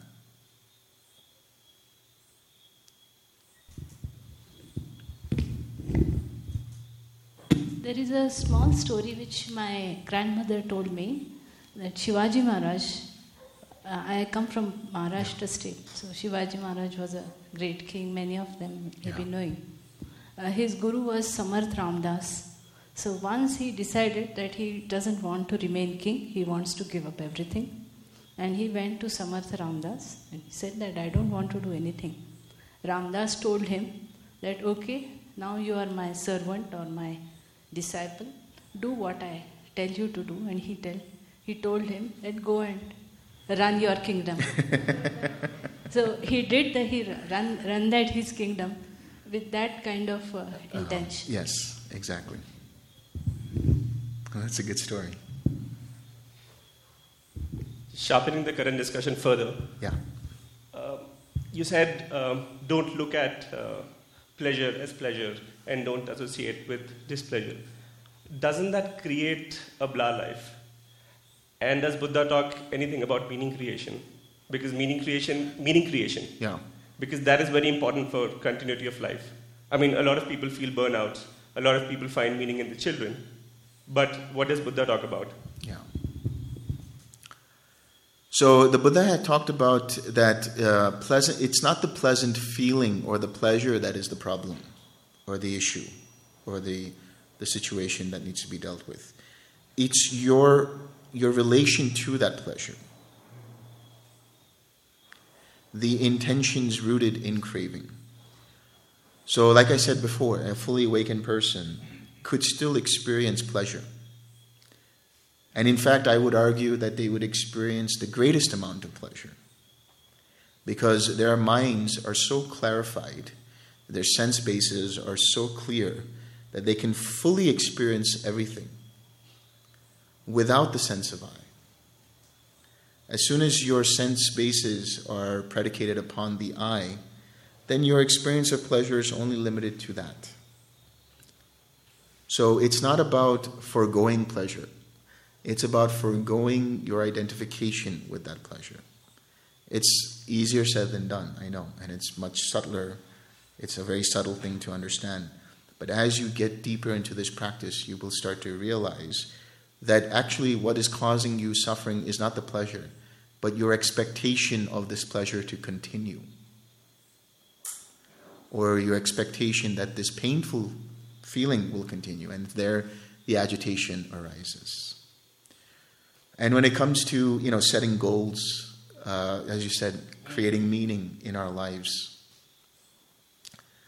that is dependent upon your intentions. So everything that we see around us is created through meaning anyway.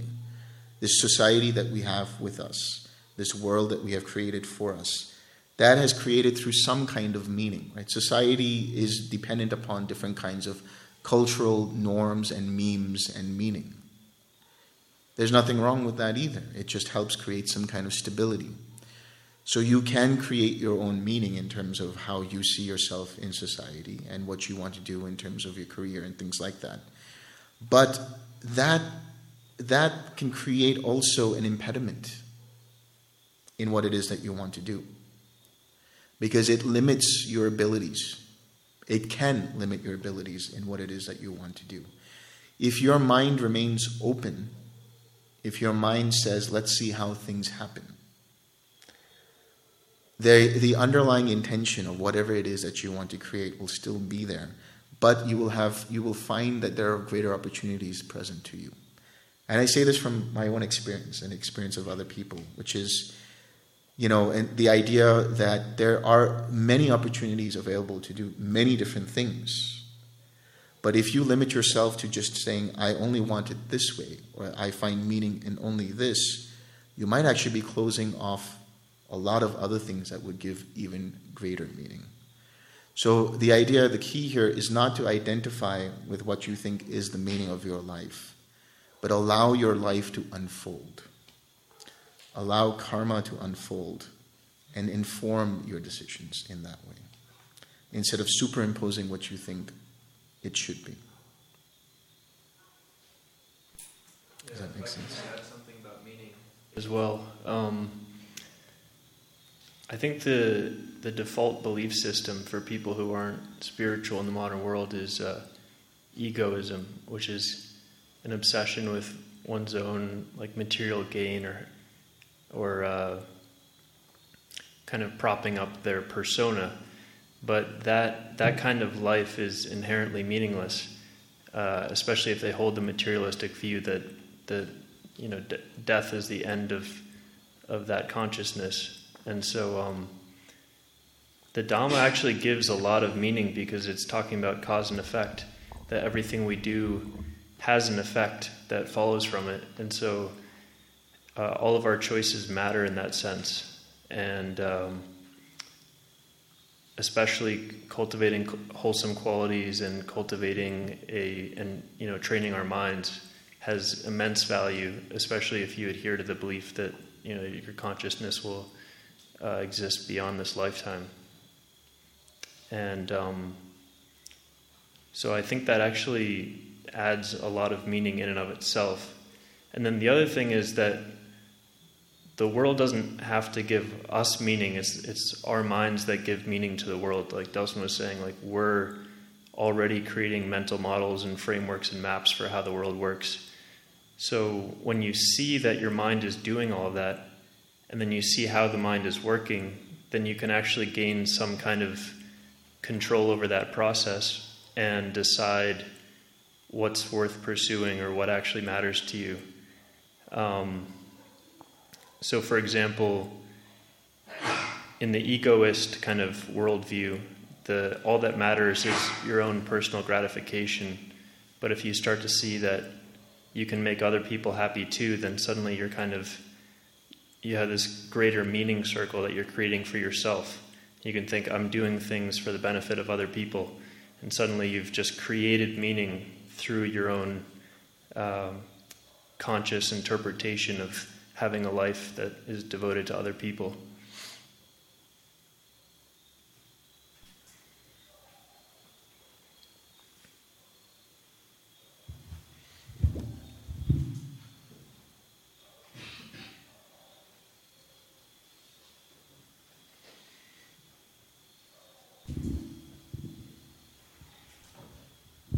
How do you propose we help people out of their suffering if they have no inclination to walk the path or to even change?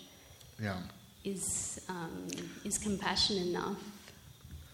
Well, that's the thing, right? If a person does not want to walk the path, you can't do anything about it. There has to be a willingness from the other person to say, I'm going to try this. And then you can handhold and kind of lead them and then say, okay, now you walk the path and see how it goes. But always there has to be a willingness from the other person to do it. So we can't shake people. no. People have to change themselves. Or they want they have to be wanting to change. You know, like the uh, the other sutta that we were reading before, where the Buddha said, you know, how come, or somebody asked, how come it's that that you know, some people experience nibbana and some people don't. Right? He only points the way, but the person has to walk the path. But if they're not willing to walk the path, what can you do about that? Yeah, there's the, uh, there's the old joke. You know, how many Dhamma oh. teachers does it take to change a light bulb?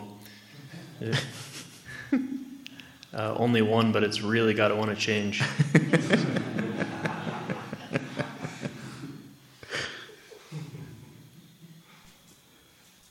face difficulty in following the right speech, especially on phone calls. Yeah. Where we have to listen to people. Yeah. They might feel offended if we don't listen to the gossip or right. Uh, impure speech and all. Yeah. So, but you don't have to indulge in the gossip.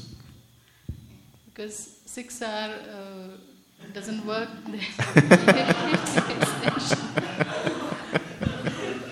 No, no, that's what I'm saying. You don't 6R. You don't have to indulge in the gossip at all.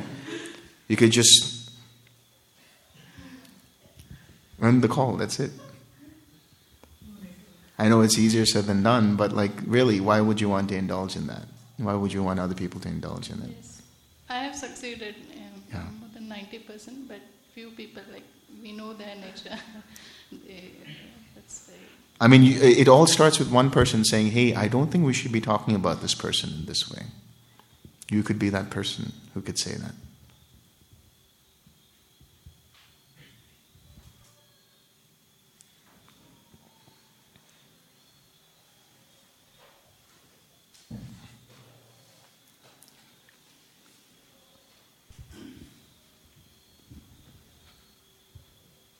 Uh, so first, um, um, um, I'd just like to say that I do uh, uh, really um, appreciate the part which you said about uh, the you know that any reaction that you have to any hindrance it leads to uh, you know the creation of that new karma and uh, so on and so so so so forth and I think that you know um, I think that that really helps with the way that I was uh, dealing with that. Um, I had a few questions around right um, livelihood. Yeah. So uh, one of them was that what are your views about things like um, you know eating meat um, because it uh, directly causes harm. The other was that there are a few shades of grey, uh, like in the sense if you look at things like like you know the uh, production of milk. Uh, it is very very common that most of the cows which are used there they are not really treated well uh, and uh, you know that uh, once they stop stop giving milk, they are essentially given to slaughter. And there is another shade of grey that uh, you know that uh, any crops which are essentially the produced, you have all of the insecticides which are used on them, which kill pests. And uh, you know even if you look and you know even if you look at all of the you know the organic crops, the you know the insecticides which are used there are still essentially organic, but you know they still do kill the insects which are there. Uh, so these were were were around food, mm-hmm. uh, and the other which I had had was you know that essentially when it comes to my work, uh, it does happen a few times that uh, you know that uh, just to make sure that everyone is on track, um, I I need to show that I am upset with someone if they don't give their results, and. Um, one of the things that has really worked for me that you know um, again as I was saying I think uh, yesterday that you know that though my practice has become a lot lot better than the, uh, since I came here on the the retreat, uh, I had uh, made it a habit that I would try and give give them loving kindness, and then you know I would try and show show that I'm yeah. Uh, upset with them. That's one thing that helped. But I would love to know your views on you know on on doing that as well. Yeah. So when it comes to uh, meat, you know, let's say the dairy industry, and as you said, insecticides and things like that, I, I tend to say that that's you know everybody's personal responsibility or personal actions, how they want to do it. I wouldn't think of imposing that everybody should be vegetarian, for example. I personally am not vegetarian or vegan, but that doesn't mean that I would stop somebody else from being vegetarian. I think it's all a matter of personal choice in that regard. Now, yes, there is some understanding that if you do uh, certain things, that it, it somehow contributes to the continuing of, you know, whatever it might be, whether it's the dairy industry or meat or whatever it might be. And I totally uh, understand that position. I totally understand and respect that position. But I think still that should be left to people's individual choices. Now, in the in the suttas, there is a sutta called uh, Jivaka Sutta, and there, uh, the Buddha is criticized for eating meat and allowing his, uh, his students to eat meat, the bhikkhus, the bhikkhus to eat meat. And actually, he gives uh, certain conditions in which they can and cannot eat meat. But that's primarily for the monastics within the Nikayas, within the Pali Canon, when he talks about it. I think uh, when it comes, for lay, comes to lay people, it should just be their personal responsibility and their individual choices. Uh, with regards to pretending like you're upset, I, I think I would leave that to you because you have run a company before where you've had to have deliverables. So, how would you have dealt with it? Give him a big slap on the face. with loving kindness. No, uh, yeah, I mean, there's a nice way to go about it. I think I like your strategy of having the intention or the mindset be of loving kindness, but then you know you can sternly let them know that you know you have a certain high standard of expectations for them. Um, I think those gray areas are really where the rubber meets the road with Dhamma practice. Because if everything was really black and white, you know, we wouldn't have to think about these things and really wrestle with them and really see where our true intentions lie. So, oftentimes, um, you know, like there was a story I was reading about someone, this Dhamma teacher, whose house was invaded by cockroaches, and just no matter what they did, you know, all the different, you know, send, send them loving kindness or whatever it is, you know, they, they wouldn't go away. And so they were left with this choice of like, do I just abandon this house or, you know, just learn to live, learn to live with it or uh, do I actually want to use some kind of insecticide? And I forget what they actually chose, but it was more, the lesson was just that these gray areas are what make us kind of learn about ourselves and our mind and and uh, and and the Dhamma and really go into it, and because no one's there to just tell us, you know, the, the right answer. So, just to add to uh, to what you were saying about that, you know, you know, you'll find that even in the suttas, uh, the Buddha sometimes can admonish people in a very stern manner. Uh, like he'll call them misguided man, you know, which is which basically means you stupid fool you know, the, the original Pali. Um, and so, yes, he might, it might seem harsh on the surface and everything else. But, uh, and I'm not saying that you should call your colleagues or employees misguided men or misguided people. But what I'm saying is that, uh, yes, there, there isn't time to be stern, and you can be stern. There's nothing wrong with being stern. But your reaction or your intention behind what it is that you're doing because you could be stern out of reacting out of anger, or you could be stern and saying, hey guys, let's get to work, let's deliver this stuff, let's do what we have to do, and you know, understand that there are consequences when we don't do this. So I found that even with little children, if you can, if you can t- explain them or show them, so let them make the mistakes that they want to make, and let them understand the consequences of those mistakes. That's the only way they start to really learn. And so you're starting to ingrain in children, for example, the understanding of action and reaction, action and consequence, cause and consequence. I'm not saying that you need to do that with your employees, but I'm just saying, you know, think about it in that angle. And that way it'll help you inform how to speak with your colleagues and employees and how to best manage, you know, that whole process. Yeah, um, but, yeah, so uh, I think that um, many of the examples help a lot. Thanks for that. Um, I'm still left a little bit confused about, uh, you know, the matter of meat. Um, I do understand it is everyone's personal choice, exactly as it is.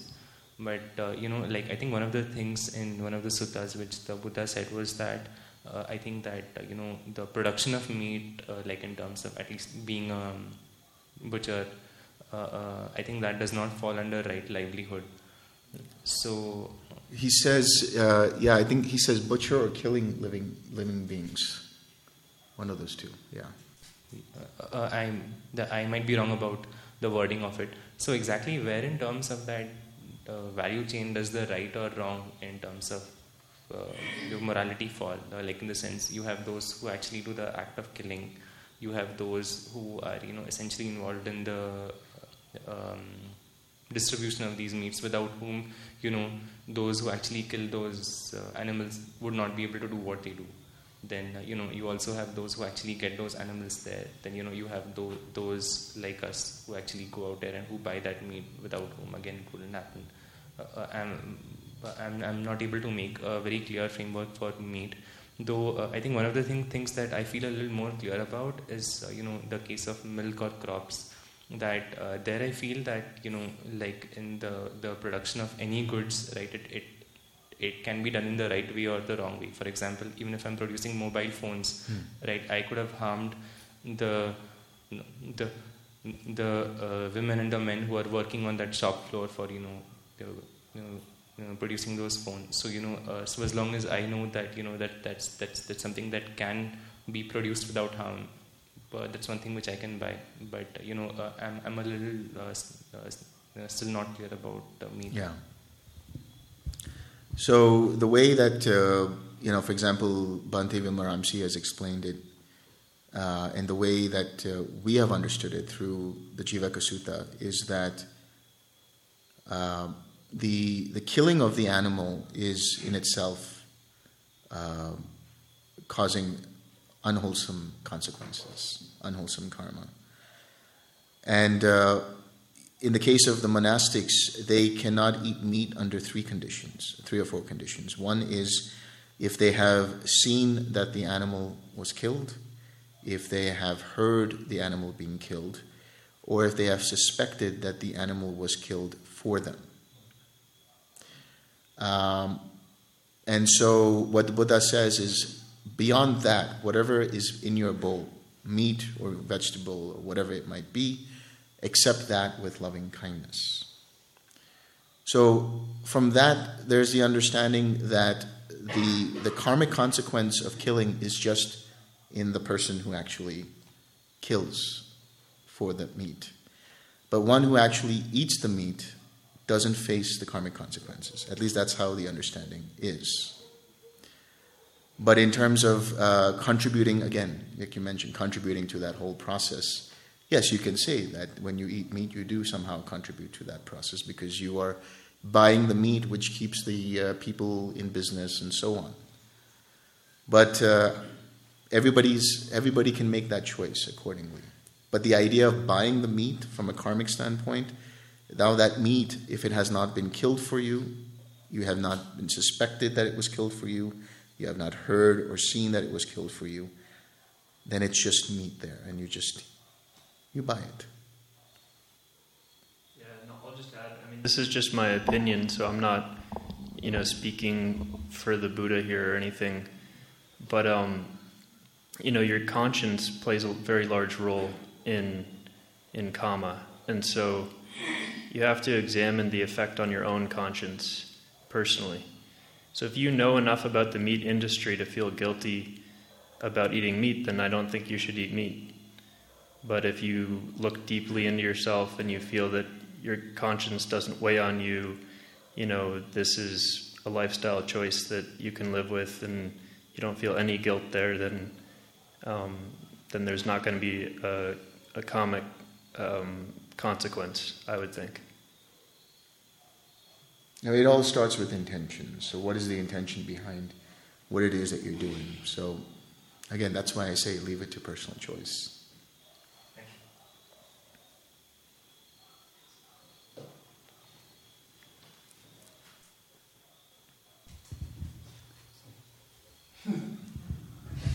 No, no. this uh, uh, Four Noble Truth, it sounds very simple, but I really find it's very difficult to really understand and relate of all the teachings of the Buddha. Yeah. Uh, relating that we are in the fire of suffering. That impulse, how does one really create? Because unless until that comes from within, mm. there is no inner motivation to really come out of the uh, dukkha. Yeah. Giving an example, let us say we are all sitting here. Suddenly, this place gets on fire. What we will do? We'll all run away because we know that we are going to suffer. Right. We are going to be burnt. Right. So, in his wisdom, Buddha is saying that you people look at your suffering. Yes. But to relate that in really inner way, I really find is very difficult. Yeah. So, the question is that what kind of the practices which can create kind of the inner impulse from within? Yes, I think life is really suffering. Hmm. And which gives a kind of push to come out of that. Yeah. Otherwise, I think I can listen, I can uh, talk, but uh, that uh, uh inspiration or that impulse from within to move out would Yeah. not really come. Yeah. So if you would like to give some comment on that. Yeah. So that, this is where that uh, understanding of samvega comes from, you know, that, that wanting to achieve tranquility that we were talking about earlier. So some people actually are okay with their suffering. Some people are like, well, okay, I, I'm suffering, but um, I can still do this, and I'm okay with that. You know, they, some people use alcohol and drugs and things like that and say that's my uh, panacea for suffering.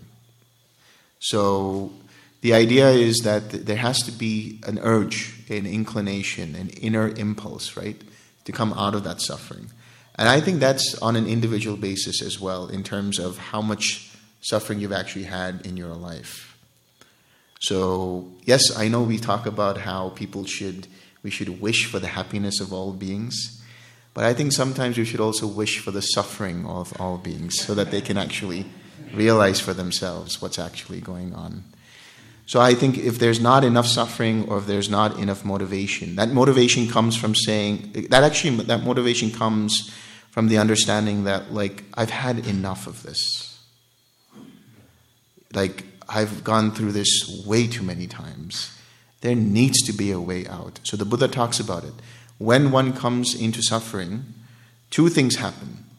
Either he uh, continues in that suffering because he feels like there's a way out through you know the pursuit of sensual pleasures or the pursuit of drugs and alcohol whatever it might be or he realizes for himself that there must be a way out and then he goes and searches and seeks for that so yes I, I think it's very valid to say that unless you yourself think that you know what? I've had enough of this suffering. There has to be a way out there's no point in telling a person that you are suffering. They have to see for themselves. And um, I can say from my own experience that there has been enough suffering in my life to motivate me through my journey to realize that there must be something out of this suffering. There must be a way out of this suffering. So I think people who don't have enough suffering should probably get a little bit more suffering to really come out of it. You know, to be able to say, you know, there's something going on here. There's, there, must be a, there must be something else I should do instead of continuing the same thing I'm doing and causing myself suffering. Yeah, I think uh, what you said that uh, the people are so attached to their own suffering also, they don't want to really give it up. I think there's a beautiful story. They said that a lot of people they went to the God and they said that you have given us so much of suffering. So he said that okay, bring all your suffering, and he created a huge hall, and everyone came with their bags, and then God said, if you feel that your suffering is more, kindly pick up the bag which you feel is the less, and everyone picked their own bag. Yeah. yeah. That's a good one.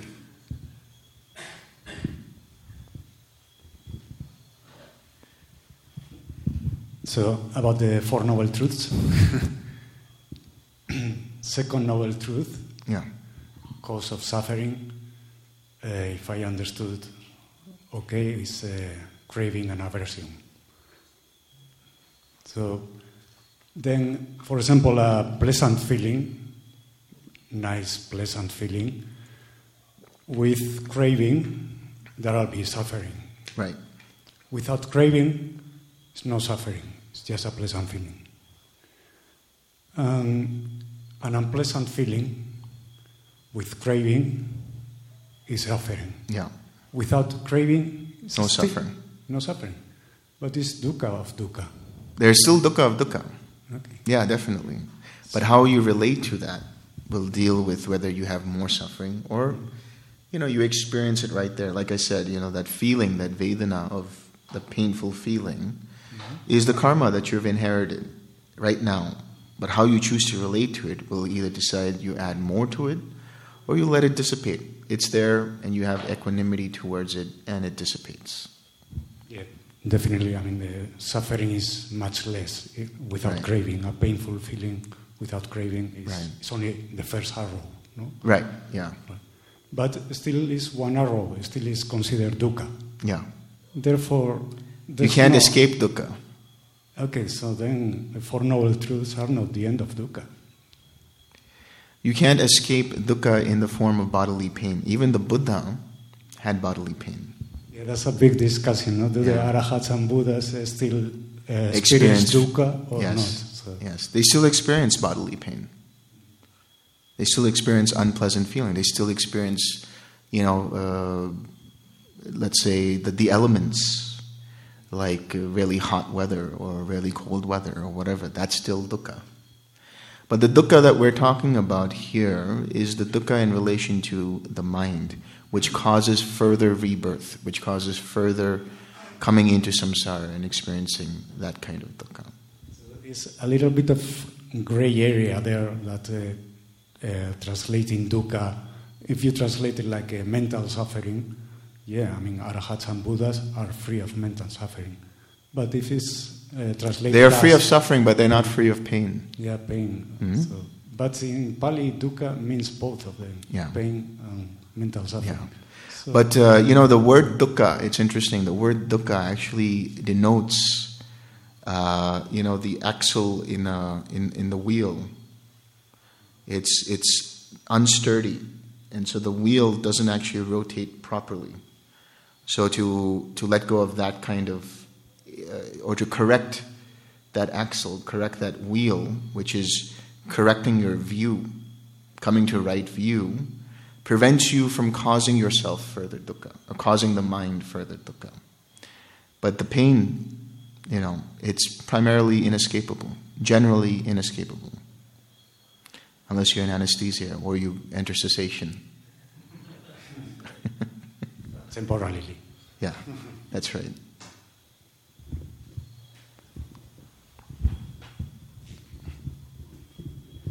I think uh, when we use uh, the Hindi, Hmm. I find it becomes more clear. Mhm. There's the word dard and dukh. Dard and dukh. They Yes. are two different things. Yeah, very true. So I think uh, that is one. Yeah. And uh, even in English, also, some people really selling, telling that the pain is inevitable, suffering, Suffering is, is optional. optional. So I think, uh, and that is very clear in when we read some of the stories in the Buddhism, like Angulimal. He was very badly beaten by the people when he became disciple. Right. And Buddha asked him, "Do you have dukkha?" He said that no. No. So I think uh, it's m- m- Yeah. mostly the mind. Yeah, that really clarifies it.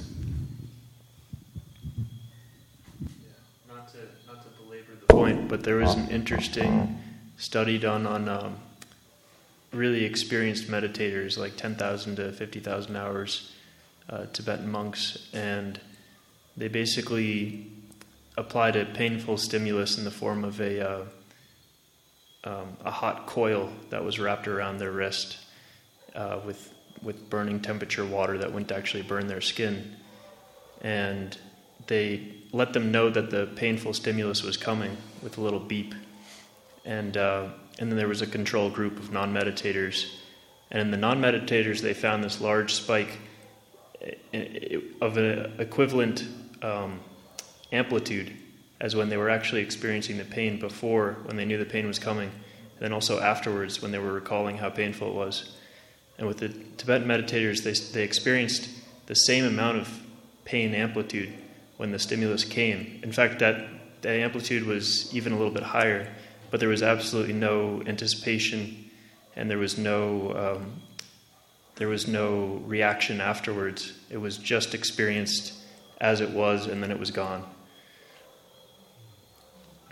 So that's like a, uh, almost like a research into the two darts in that sense, the two right. arrows. Yeah. You could see the, the second dart there. Yeah.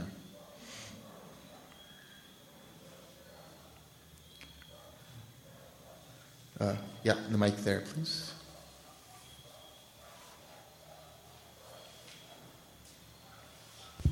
Hi. Uh, so about suffering, uh, we spoke about how craving is a reason for suffering. I wonder if there are other reasons, for instance, inaction.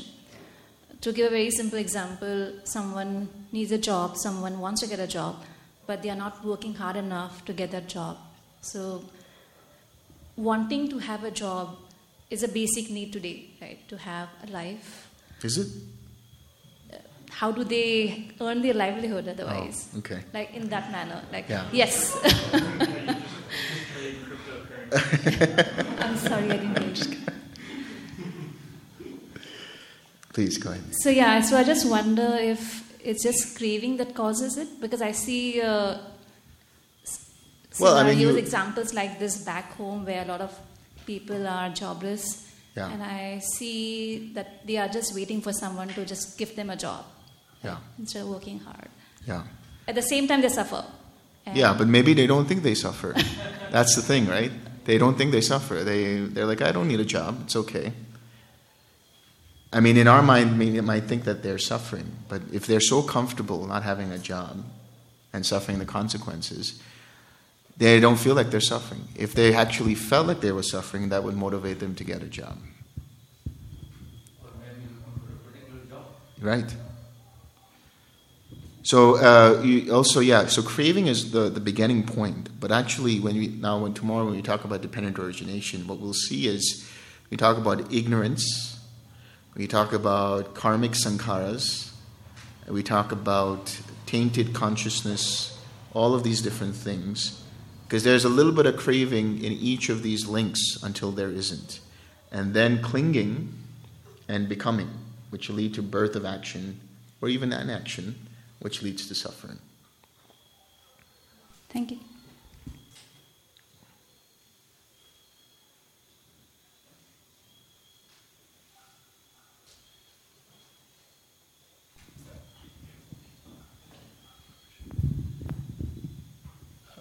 Just want to ask uh, about the techniques for remembering past lives. Like I heard there's one where you enter the fourth jhana and then you do something and then you remember. Mm. Um, but then you also mentioned you could get some glimpses of past lives in quiet mind. And then the other technique that I had heard was basically a process of trying to progressively remember as far back as you can.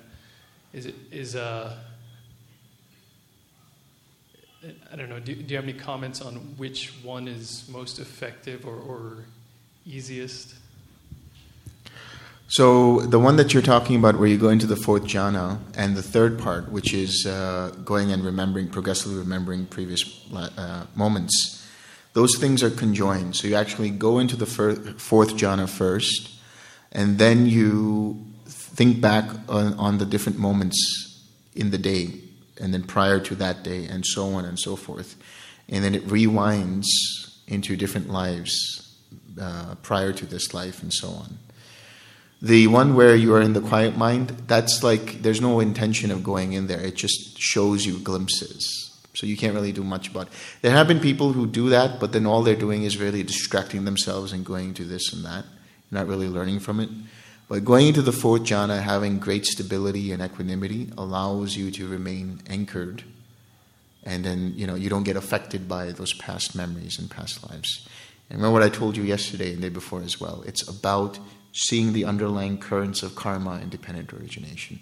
So the intention also of why you want to see them matters. And how do you distinguish, or can you distinguish between, like, how, how do you get a sense of knowing that that is indeed a past life versus maybe it's just you're remembering a scene from a movie and you, you don't realize it's Mm. simply a movie you saw or something Yeah. like that?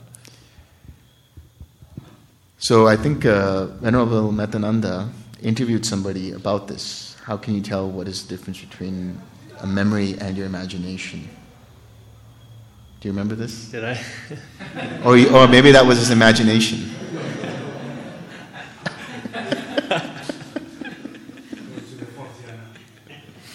I mean, ontologically, you can't know for sure, right? But um, there's a qualitative difference. Yeah. Yeah. Go ahead. Well, I mean, the idea is like you would just kind of know. It's just your intuition would kind of tell you, like, yeah, that was.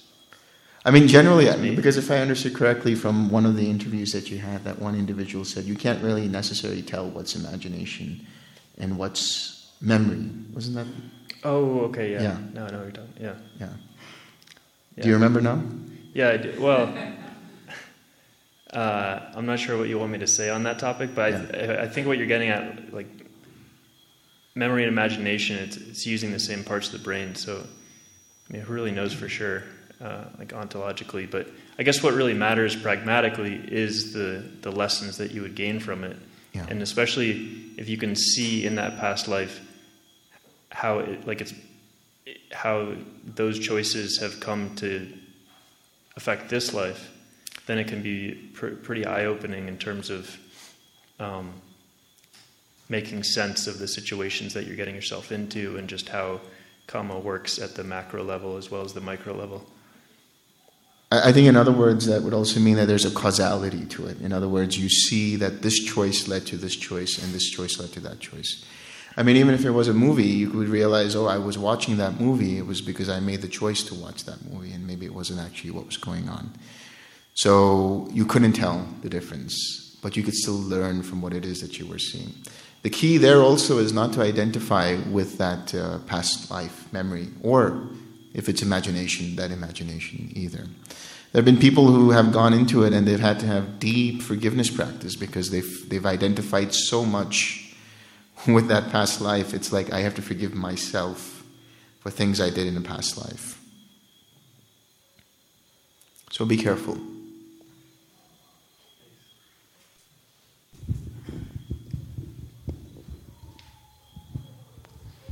Uh, speaking about the review after meditation, Yeah. or at the end of meditation, and you had said it's not about intentionally remembering what occurred during the meditation sit and then 6R-ing things. It's just about if things arise at, during this little review period. Why is that? Why don't you intentionally go back and remember?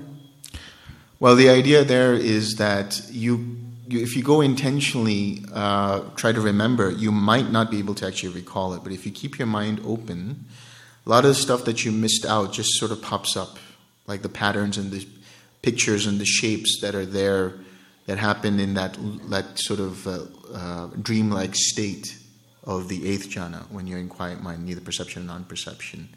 So the here it's actually very similar to that idea of going into past lives. When you go into past lives or when you're recalling something, you're not intentionally trying to find it. You're just allowing the process to arise and you're just observing what's going on. So there's not any level of control, whether it's past lives or recalling what happened in the meditation. It's just being open and just observing what arises. I, I have a practice daily in the evening or when I'm in bed where I review the day and Yeah. bring up anything that has emotional attachments to it and then just release that.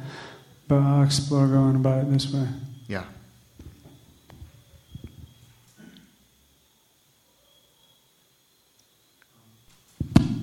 I was just curious about, like, when you were talking about the uh, sense of identity, you know, uh, to uh, the body, and then you turned towards Metanandaji and talked about Botox. I was just wondering if there's a backstory to that or something that. Oh, about the Botox thing? Right. Oh, you weren't- You turned towards Metanandaji with the Botox thing. You weren't here when we were talking about Botox? No, I, I got Botox. That's what he was talking about. This is why he looks so young. He's actually 60 years old.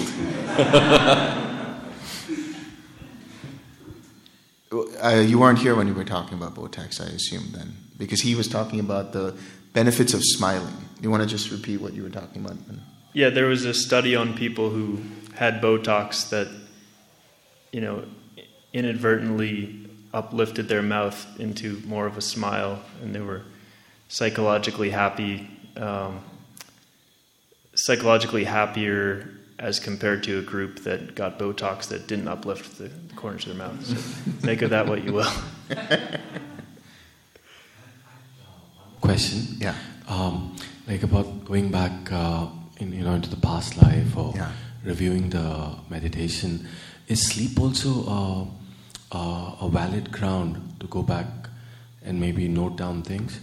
Because uh, you know. You mean like after you wake up? Oh, yeah, uh, after I- see what happened. Yes. Yeah, I think that's a useful practice. Because a dream recall, for example, makes you more mindful, makes you more aware. I think that's a useful practice.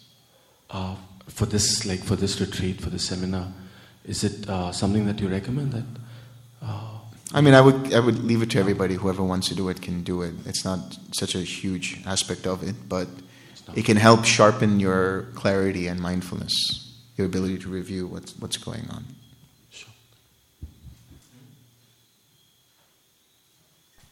I have a question related to Sankhara Dukkha. Yeah. Uh, like, uh, at what level one let goes of all the Sankhara Dukkhas? Insofar as letting go of identification with the five aggregates. So that's uh, twofold. One is through self view, that is Sakkaya Ditthi, and second is through mana or conceit. So the first happens through stream entry, the second happens at arahatship.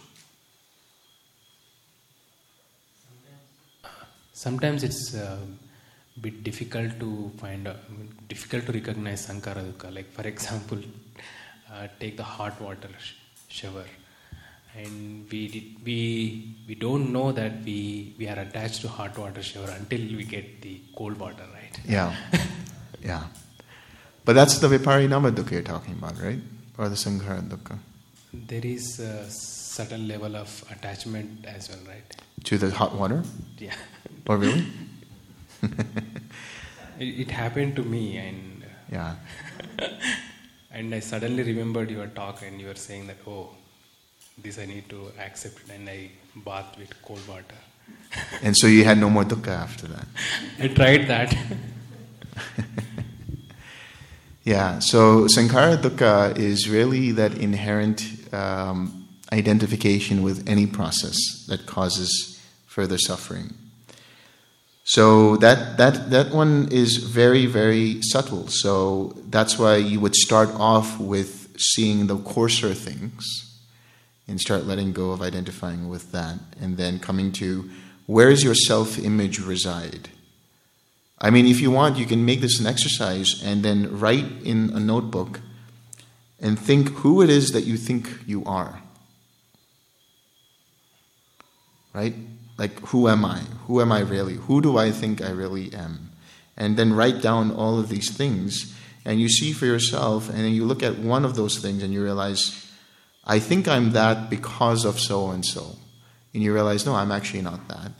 And then you think about this and you, think, and you realize, I think I am that because of so and so. Like, you're not your name, you're not your form, you're not your job, you're not your uh, relationships, you're not your family, you're not your, um, you know, all of the things that you think you are in relation to things, that's your self image.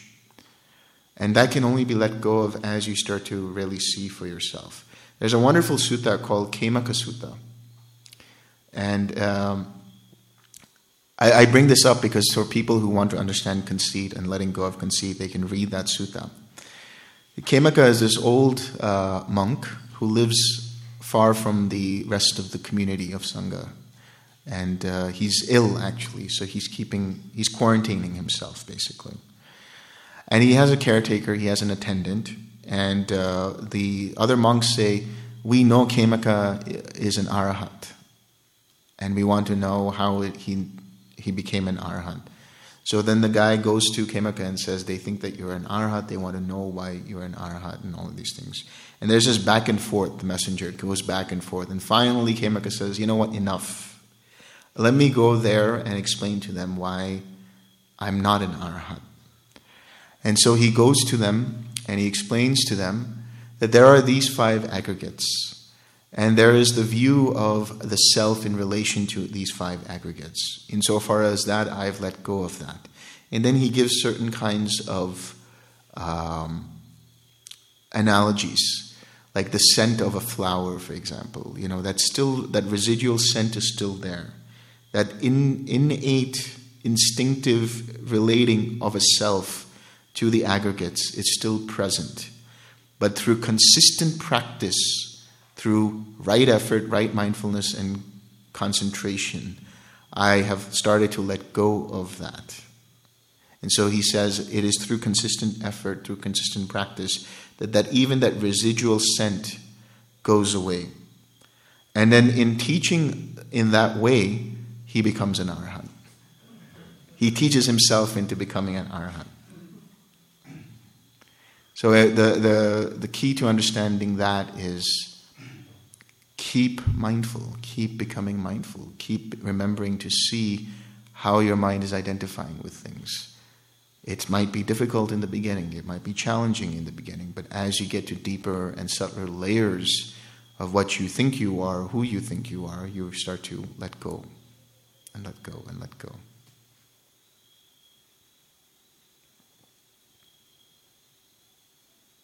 Any last questions?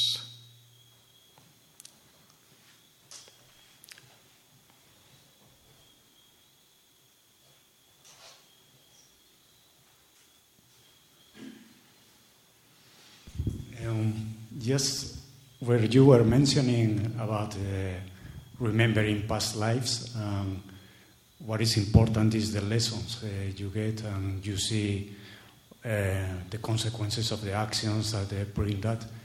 I mean, it, it, occur, uh, it occurred to me, I, I have like this thought, uh, wow, that sounds a lot to near-death experiences, near-death experiences when your life goes Yeah. through, you know, very quickly. You relive your life and you say, "Oh, wow, that was terrible what I did." Or, you know, it's kind of uh, sounds like the same process, no?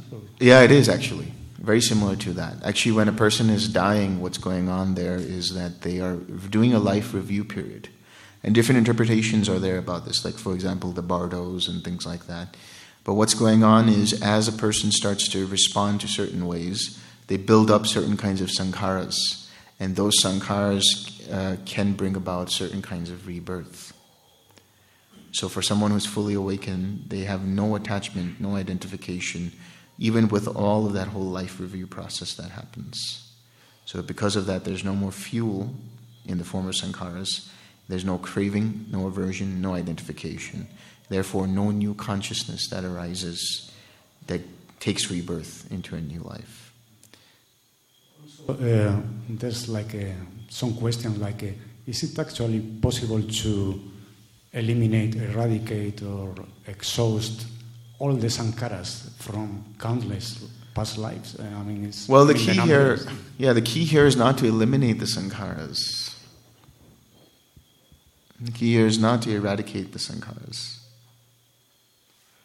The key here is to let go and let the sankharas be replaced by more wholesome sankharas. And then let go of that as well. Because the sankharas will continue. So long as you are here with the mind and the body and everything else, sankharas will continue. Yes, in cessation, there's a cessation of sankharas. But it's the process of transformation of the sankharas that we're doing here. You can't eliminate it. Uh, it can exhaust, sankharas can exhaust themselves through a process of non reaction to karma.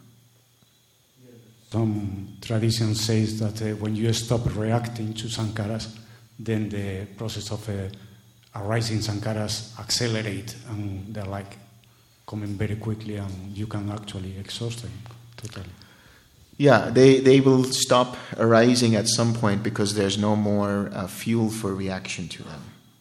And uh, but the idea is not that you know you need to you need to let go of all your karma or all your sankharas in order for you to attain full awakening. For example, what you have to let go is the fettered formations. This is what I call the abhi, the karmic formations that are rooted in greed, hatred, and delusion.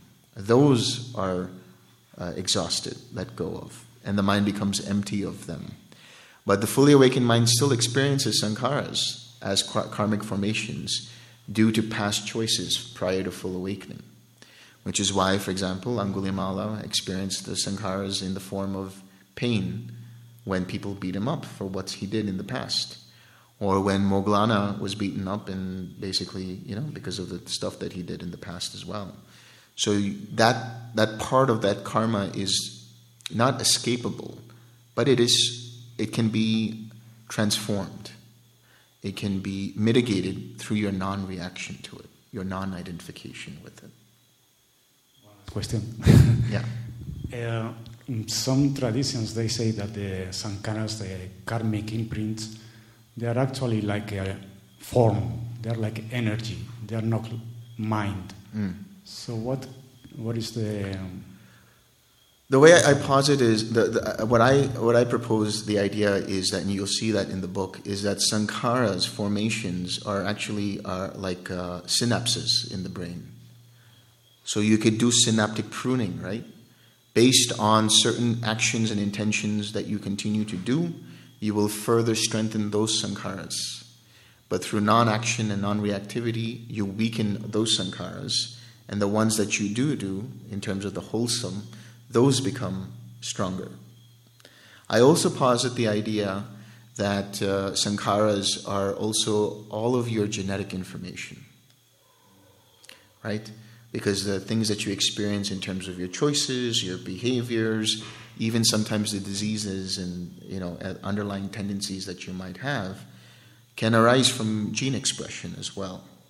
So, in that sense, sankharas can manifest not only in synapses but also in gene expression.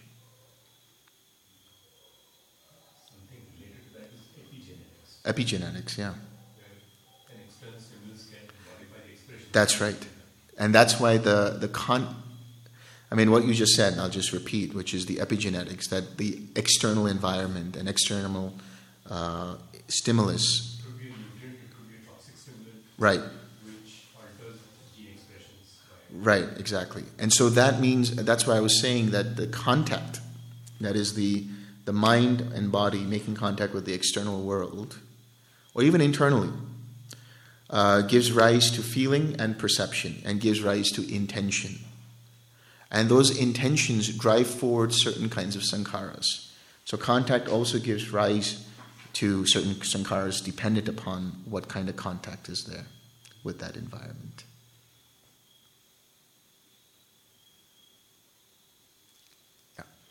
While we are on the topic of past life and next life, would you give, give a more pragmatic and scientific viewpoint on that in relation to what Buddha says? Well, I would say that you don't need to believe in past lives.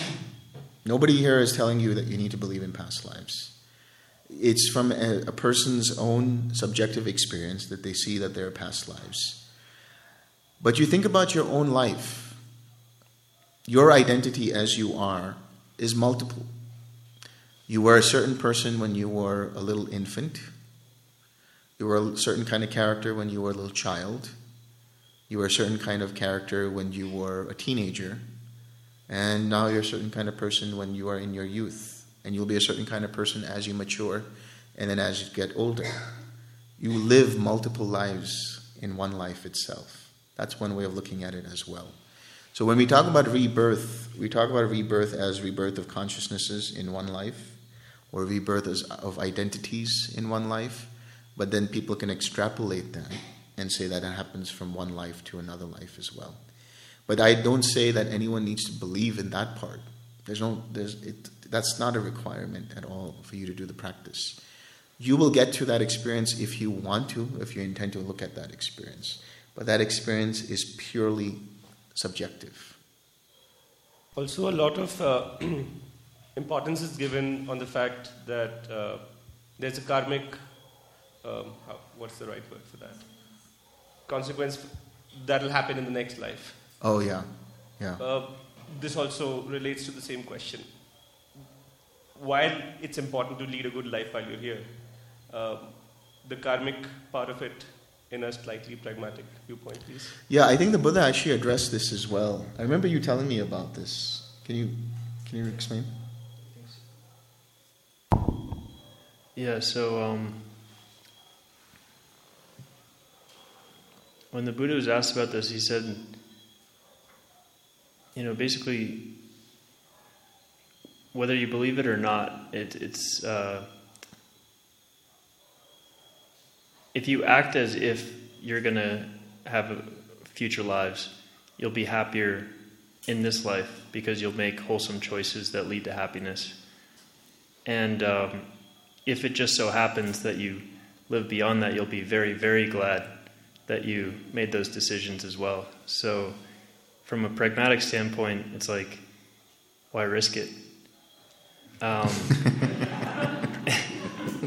there was this uh, there was this wise Chilean uh, martial arts master. I was I was working on his farm uh, for a month, and I asked him if he thought there was life after death, and he said, "Better be prepared, live." So I kind of like that. I mean, so you're kind of hedging your bets. I mean, it's, satisf- it's satisfying to just have a wholesome life for the fact that you're having a wholesome life. That's more than enough. But uh, trying to figure out how, what the consequences of that in the future life and things like that. You know, the Buddha talked about karma in the sense of thinking about karma in terms of the past and the future really doesn't have any fruit. But thinking about how to deal with the consequences of your actions or even the experiences that you're having in the present that's what really matters. How do you deal with that in every given moment? There's a sutta called the Sivaka Sutta where the Buddha talks about that. He says a lot of people talk about, you know, this was because of past actions and past karma and things like that. And he says, how do you truly know that? Because there are the other factors, in, including the environment, including other people's choices, your own health, uh, the climate, uh, accidents, you know, all of these other factors are there. How you choose to deal with that in that present moment is what matters. I think uh, the fact, uh, what um, Venerable Metananda just said, that thinking that you may have a pa- pa- next life leads you to lead a more wholesome life really cuts through all the clutter. Sure. Yeah, and to your earlier question, it also might add more meaning to your life in yeah. a sense or just being open to that possibility, right? Because, all right, let's just say from a purely pragmatic standpoint, there's really like, let's say, four possibilities uh, for what happens after death. You could, it could be possible that you become this eternal uh, Brahman or you're in this eternal heaven. Um, that's possible. It's possible that you could that nothing happens, that just light, the lights go out. Um, it's as if you were never born and there's no experience. Uh, the third possibility is that it's some something wacky that we can't even imagine with our limited human minds. Like we, we can't even conceive of whatever this third option is. And then the fourth option is what the Buddha taught, which is that there's cause and effect that continues at the macro level um, and that seems like a that seems like the odds of that are like definitely non-zero. And so if there's even a if there's even a like five percent chance that that's true, um, that would be that would be worth it. Even if there's a one percent chance, that'd be worth having that view or keeping that in mind. But I think it's much higher than that. Yeah. Yeah. The last few questions now. Uh, really sorry, I know it's getting late. Uh, um, so uh, I just want to ask that uh, um, uh, what would you suggest is the best way to uh, start reading and you know to start essentially understanding the suttas? I, I have read a few of them, although it's in like single digit numbers, which I've read them. And another thing which I've also heard is that I think that because of the way they, they were essentially passed on by word of mouth, I think one or two of them are not in line with, with some of the others of them. And uh, so, like, like, what would you recommend is the best best way f- for for someone starting out, you know, to read them and to understand them? Yeah, um, I would say first and foremost that when you approach reading the suttas, uh, you should definitely go for the Majjhima Nikaya because that one has like all of the different components of the Buddha's practice, like in terms of uh, ethics, in terms of meditation, in terms of wisdom, in terms of dependent origination, the Four Noble Truths, and so on. So, Majjhima Nikaya is a really good starting point. You don't want to start from the first sutta. That's a very, very, very uh, complicated sutta to read. Uh, you might want to start off with the practical aspects of the suttas, like, for example, anything related to meditation and anything related to mindfulness and how to apply mindfulness. The one sutta would be, of course, the, um, which one is that? Majjhima Nikaya 10, which is uh, the Satipatthana Sutta. Shows you how to apply mindfulness. Uh, another one could be, which is what we're going to be doing tomorrow. We'll see how it goes, when how you guys take it. But in my view, I think Majjhima Nikaya 9 is really good too, which is the Sammaditthi Sutta, a sutta on right view. Uh, then Mahasaccaka Sutta, which talks about the Buddha's journey and how he got enlightenment, uh, things like that. Um, the the other one that I would recommend is um, the one that we did, which was uh, 107, I think it was Ganaka Moggallana, because that shows the full path. There are a few suttas like that which show like the full path of how to lead the practice, how to lead a self retreat, let's say. Um, that would be the starting point. The one that I read a couple of days ago, 107, Ganaka Moggallana Sutta. Yeah, that's uh, that's the Sigala Vada Sutta, Sigala Vada Sutta, which is Digha Nikaya 31. Yeah. Digha Nikaya, DN 31. Yeah, if, if you're uh, if you're a gambling man, I guess that it's kind of fun sometimes to just open yeah. the book to a sutta, and then I don't know, you might find it's the one you need. Yeah.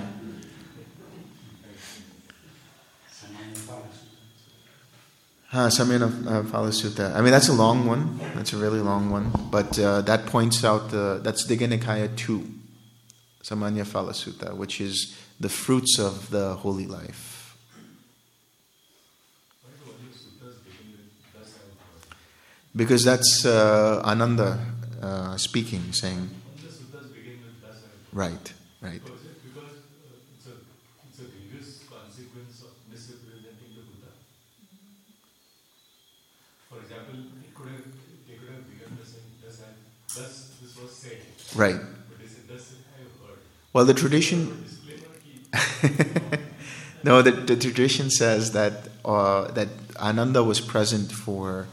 most of this, uh, most of the Buddha's uh, discourses, and before he became an attendant, he ha- had some um, conditions, and one of the conditions was that if the Buddha was somewhere and he was giving a discourse and he was not there, that the Buddha would have to repeat that discourse to him. And Ananda was said to have a photographic memory. So everything that you read in terms of the suttas is his narration of what he read, I mean, what he heard, or where he uh, actually saw and heard what the Buddha gave in terms of a discourse. So, thus have I heard is Ananda saying, I have heard this from the Buddha, or I have seen the Buddha, you know. But that's an interesting interpretation as a disclaimer.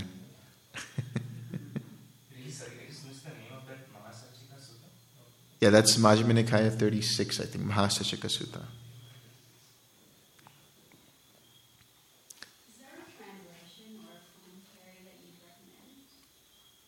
Well, I mean, I'm reading from um, you know the Nikayas which are translated by Bhikkhu Bodhi. Uh, those are the ones that I use generally. So, as far as I know, he's translated uh, the Majjhima Nikaya, the Samyutta Nikaya, and the Anguttara Nikaya. Also, the Sutta Nipata. Uh, when you get more advanced in this, the Sutta Nipata is just really great to, to read. The Metta Sutta from the Sutta Nipata is really good. Sutta Nipata 1.8, which is the Metta Sutta. Um, that's also translated by Bhikkhu Bodhi. The Digha Nikaya, which I read from, was translated by Maurice Walsh. It's a little different in terms of its uh, its wording, but it's a it's one of the better translations. As far as the Khuddaka Nikaya, I don't think there are any any um, full translations of the Khuddaka Nikaya because even though they're known as the minor discourses, they would take up an entire bookshelf of books. It's just really large. But within that, there are some sections which have been translated, like the Dhammapada, for example. I don't know if Bhikkhu Bodhi has done a translation of the Dhammapada, but uh, Yeah. Bhikkhu Bodhi is pretty good with the translations. Excellent, actually. Yeah. Well, that's the thing, right? I mean, we, when we look at the Abhidhamma, uh, there's a lot of good things in there in terms of breaking down, um, you know, the things related to consciousness, breaking down how mind works, the cetasikas and things like that. But I, will be honest, when I read the Abhidhamma, I was really bored. I like the suttas better because of the juice of it. You know, it's there's a story to it and there's like a structure to it. So those who want to read the Abhidhamma, I mean, they can. I mean, there's a compendium of the Abhidhamma that was translated by Bhikkhu Bodhi, which was called, oh, I forgot now, but it's one of those. Uh, he's done he's done some translations on the manual of the Abhidhamma.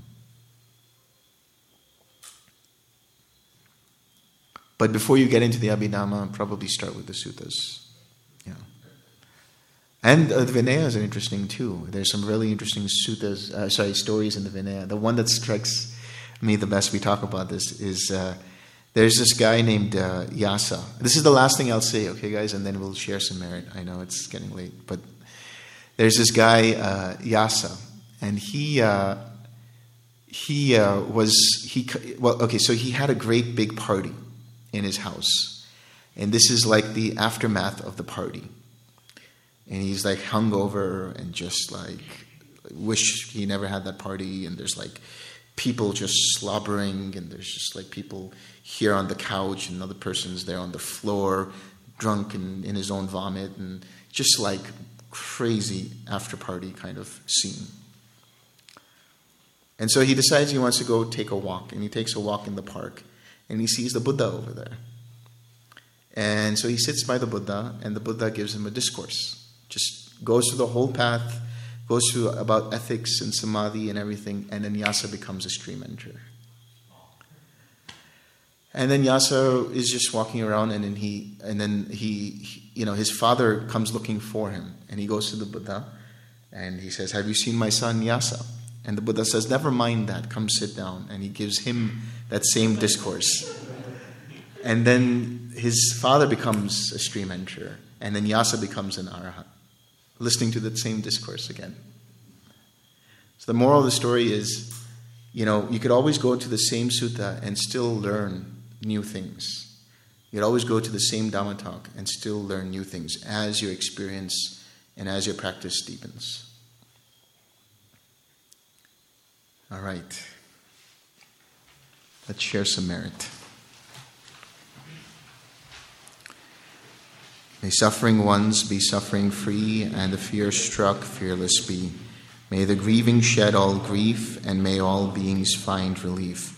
May all beings share this merit that we have thus acquired for the acquisition of all kinds of happiness. May beings inhabiting space and earth, devas and nagas of mighty power, share this merit of ours. May they long protect the Buddha's dispensation. Sadhu, sadhu.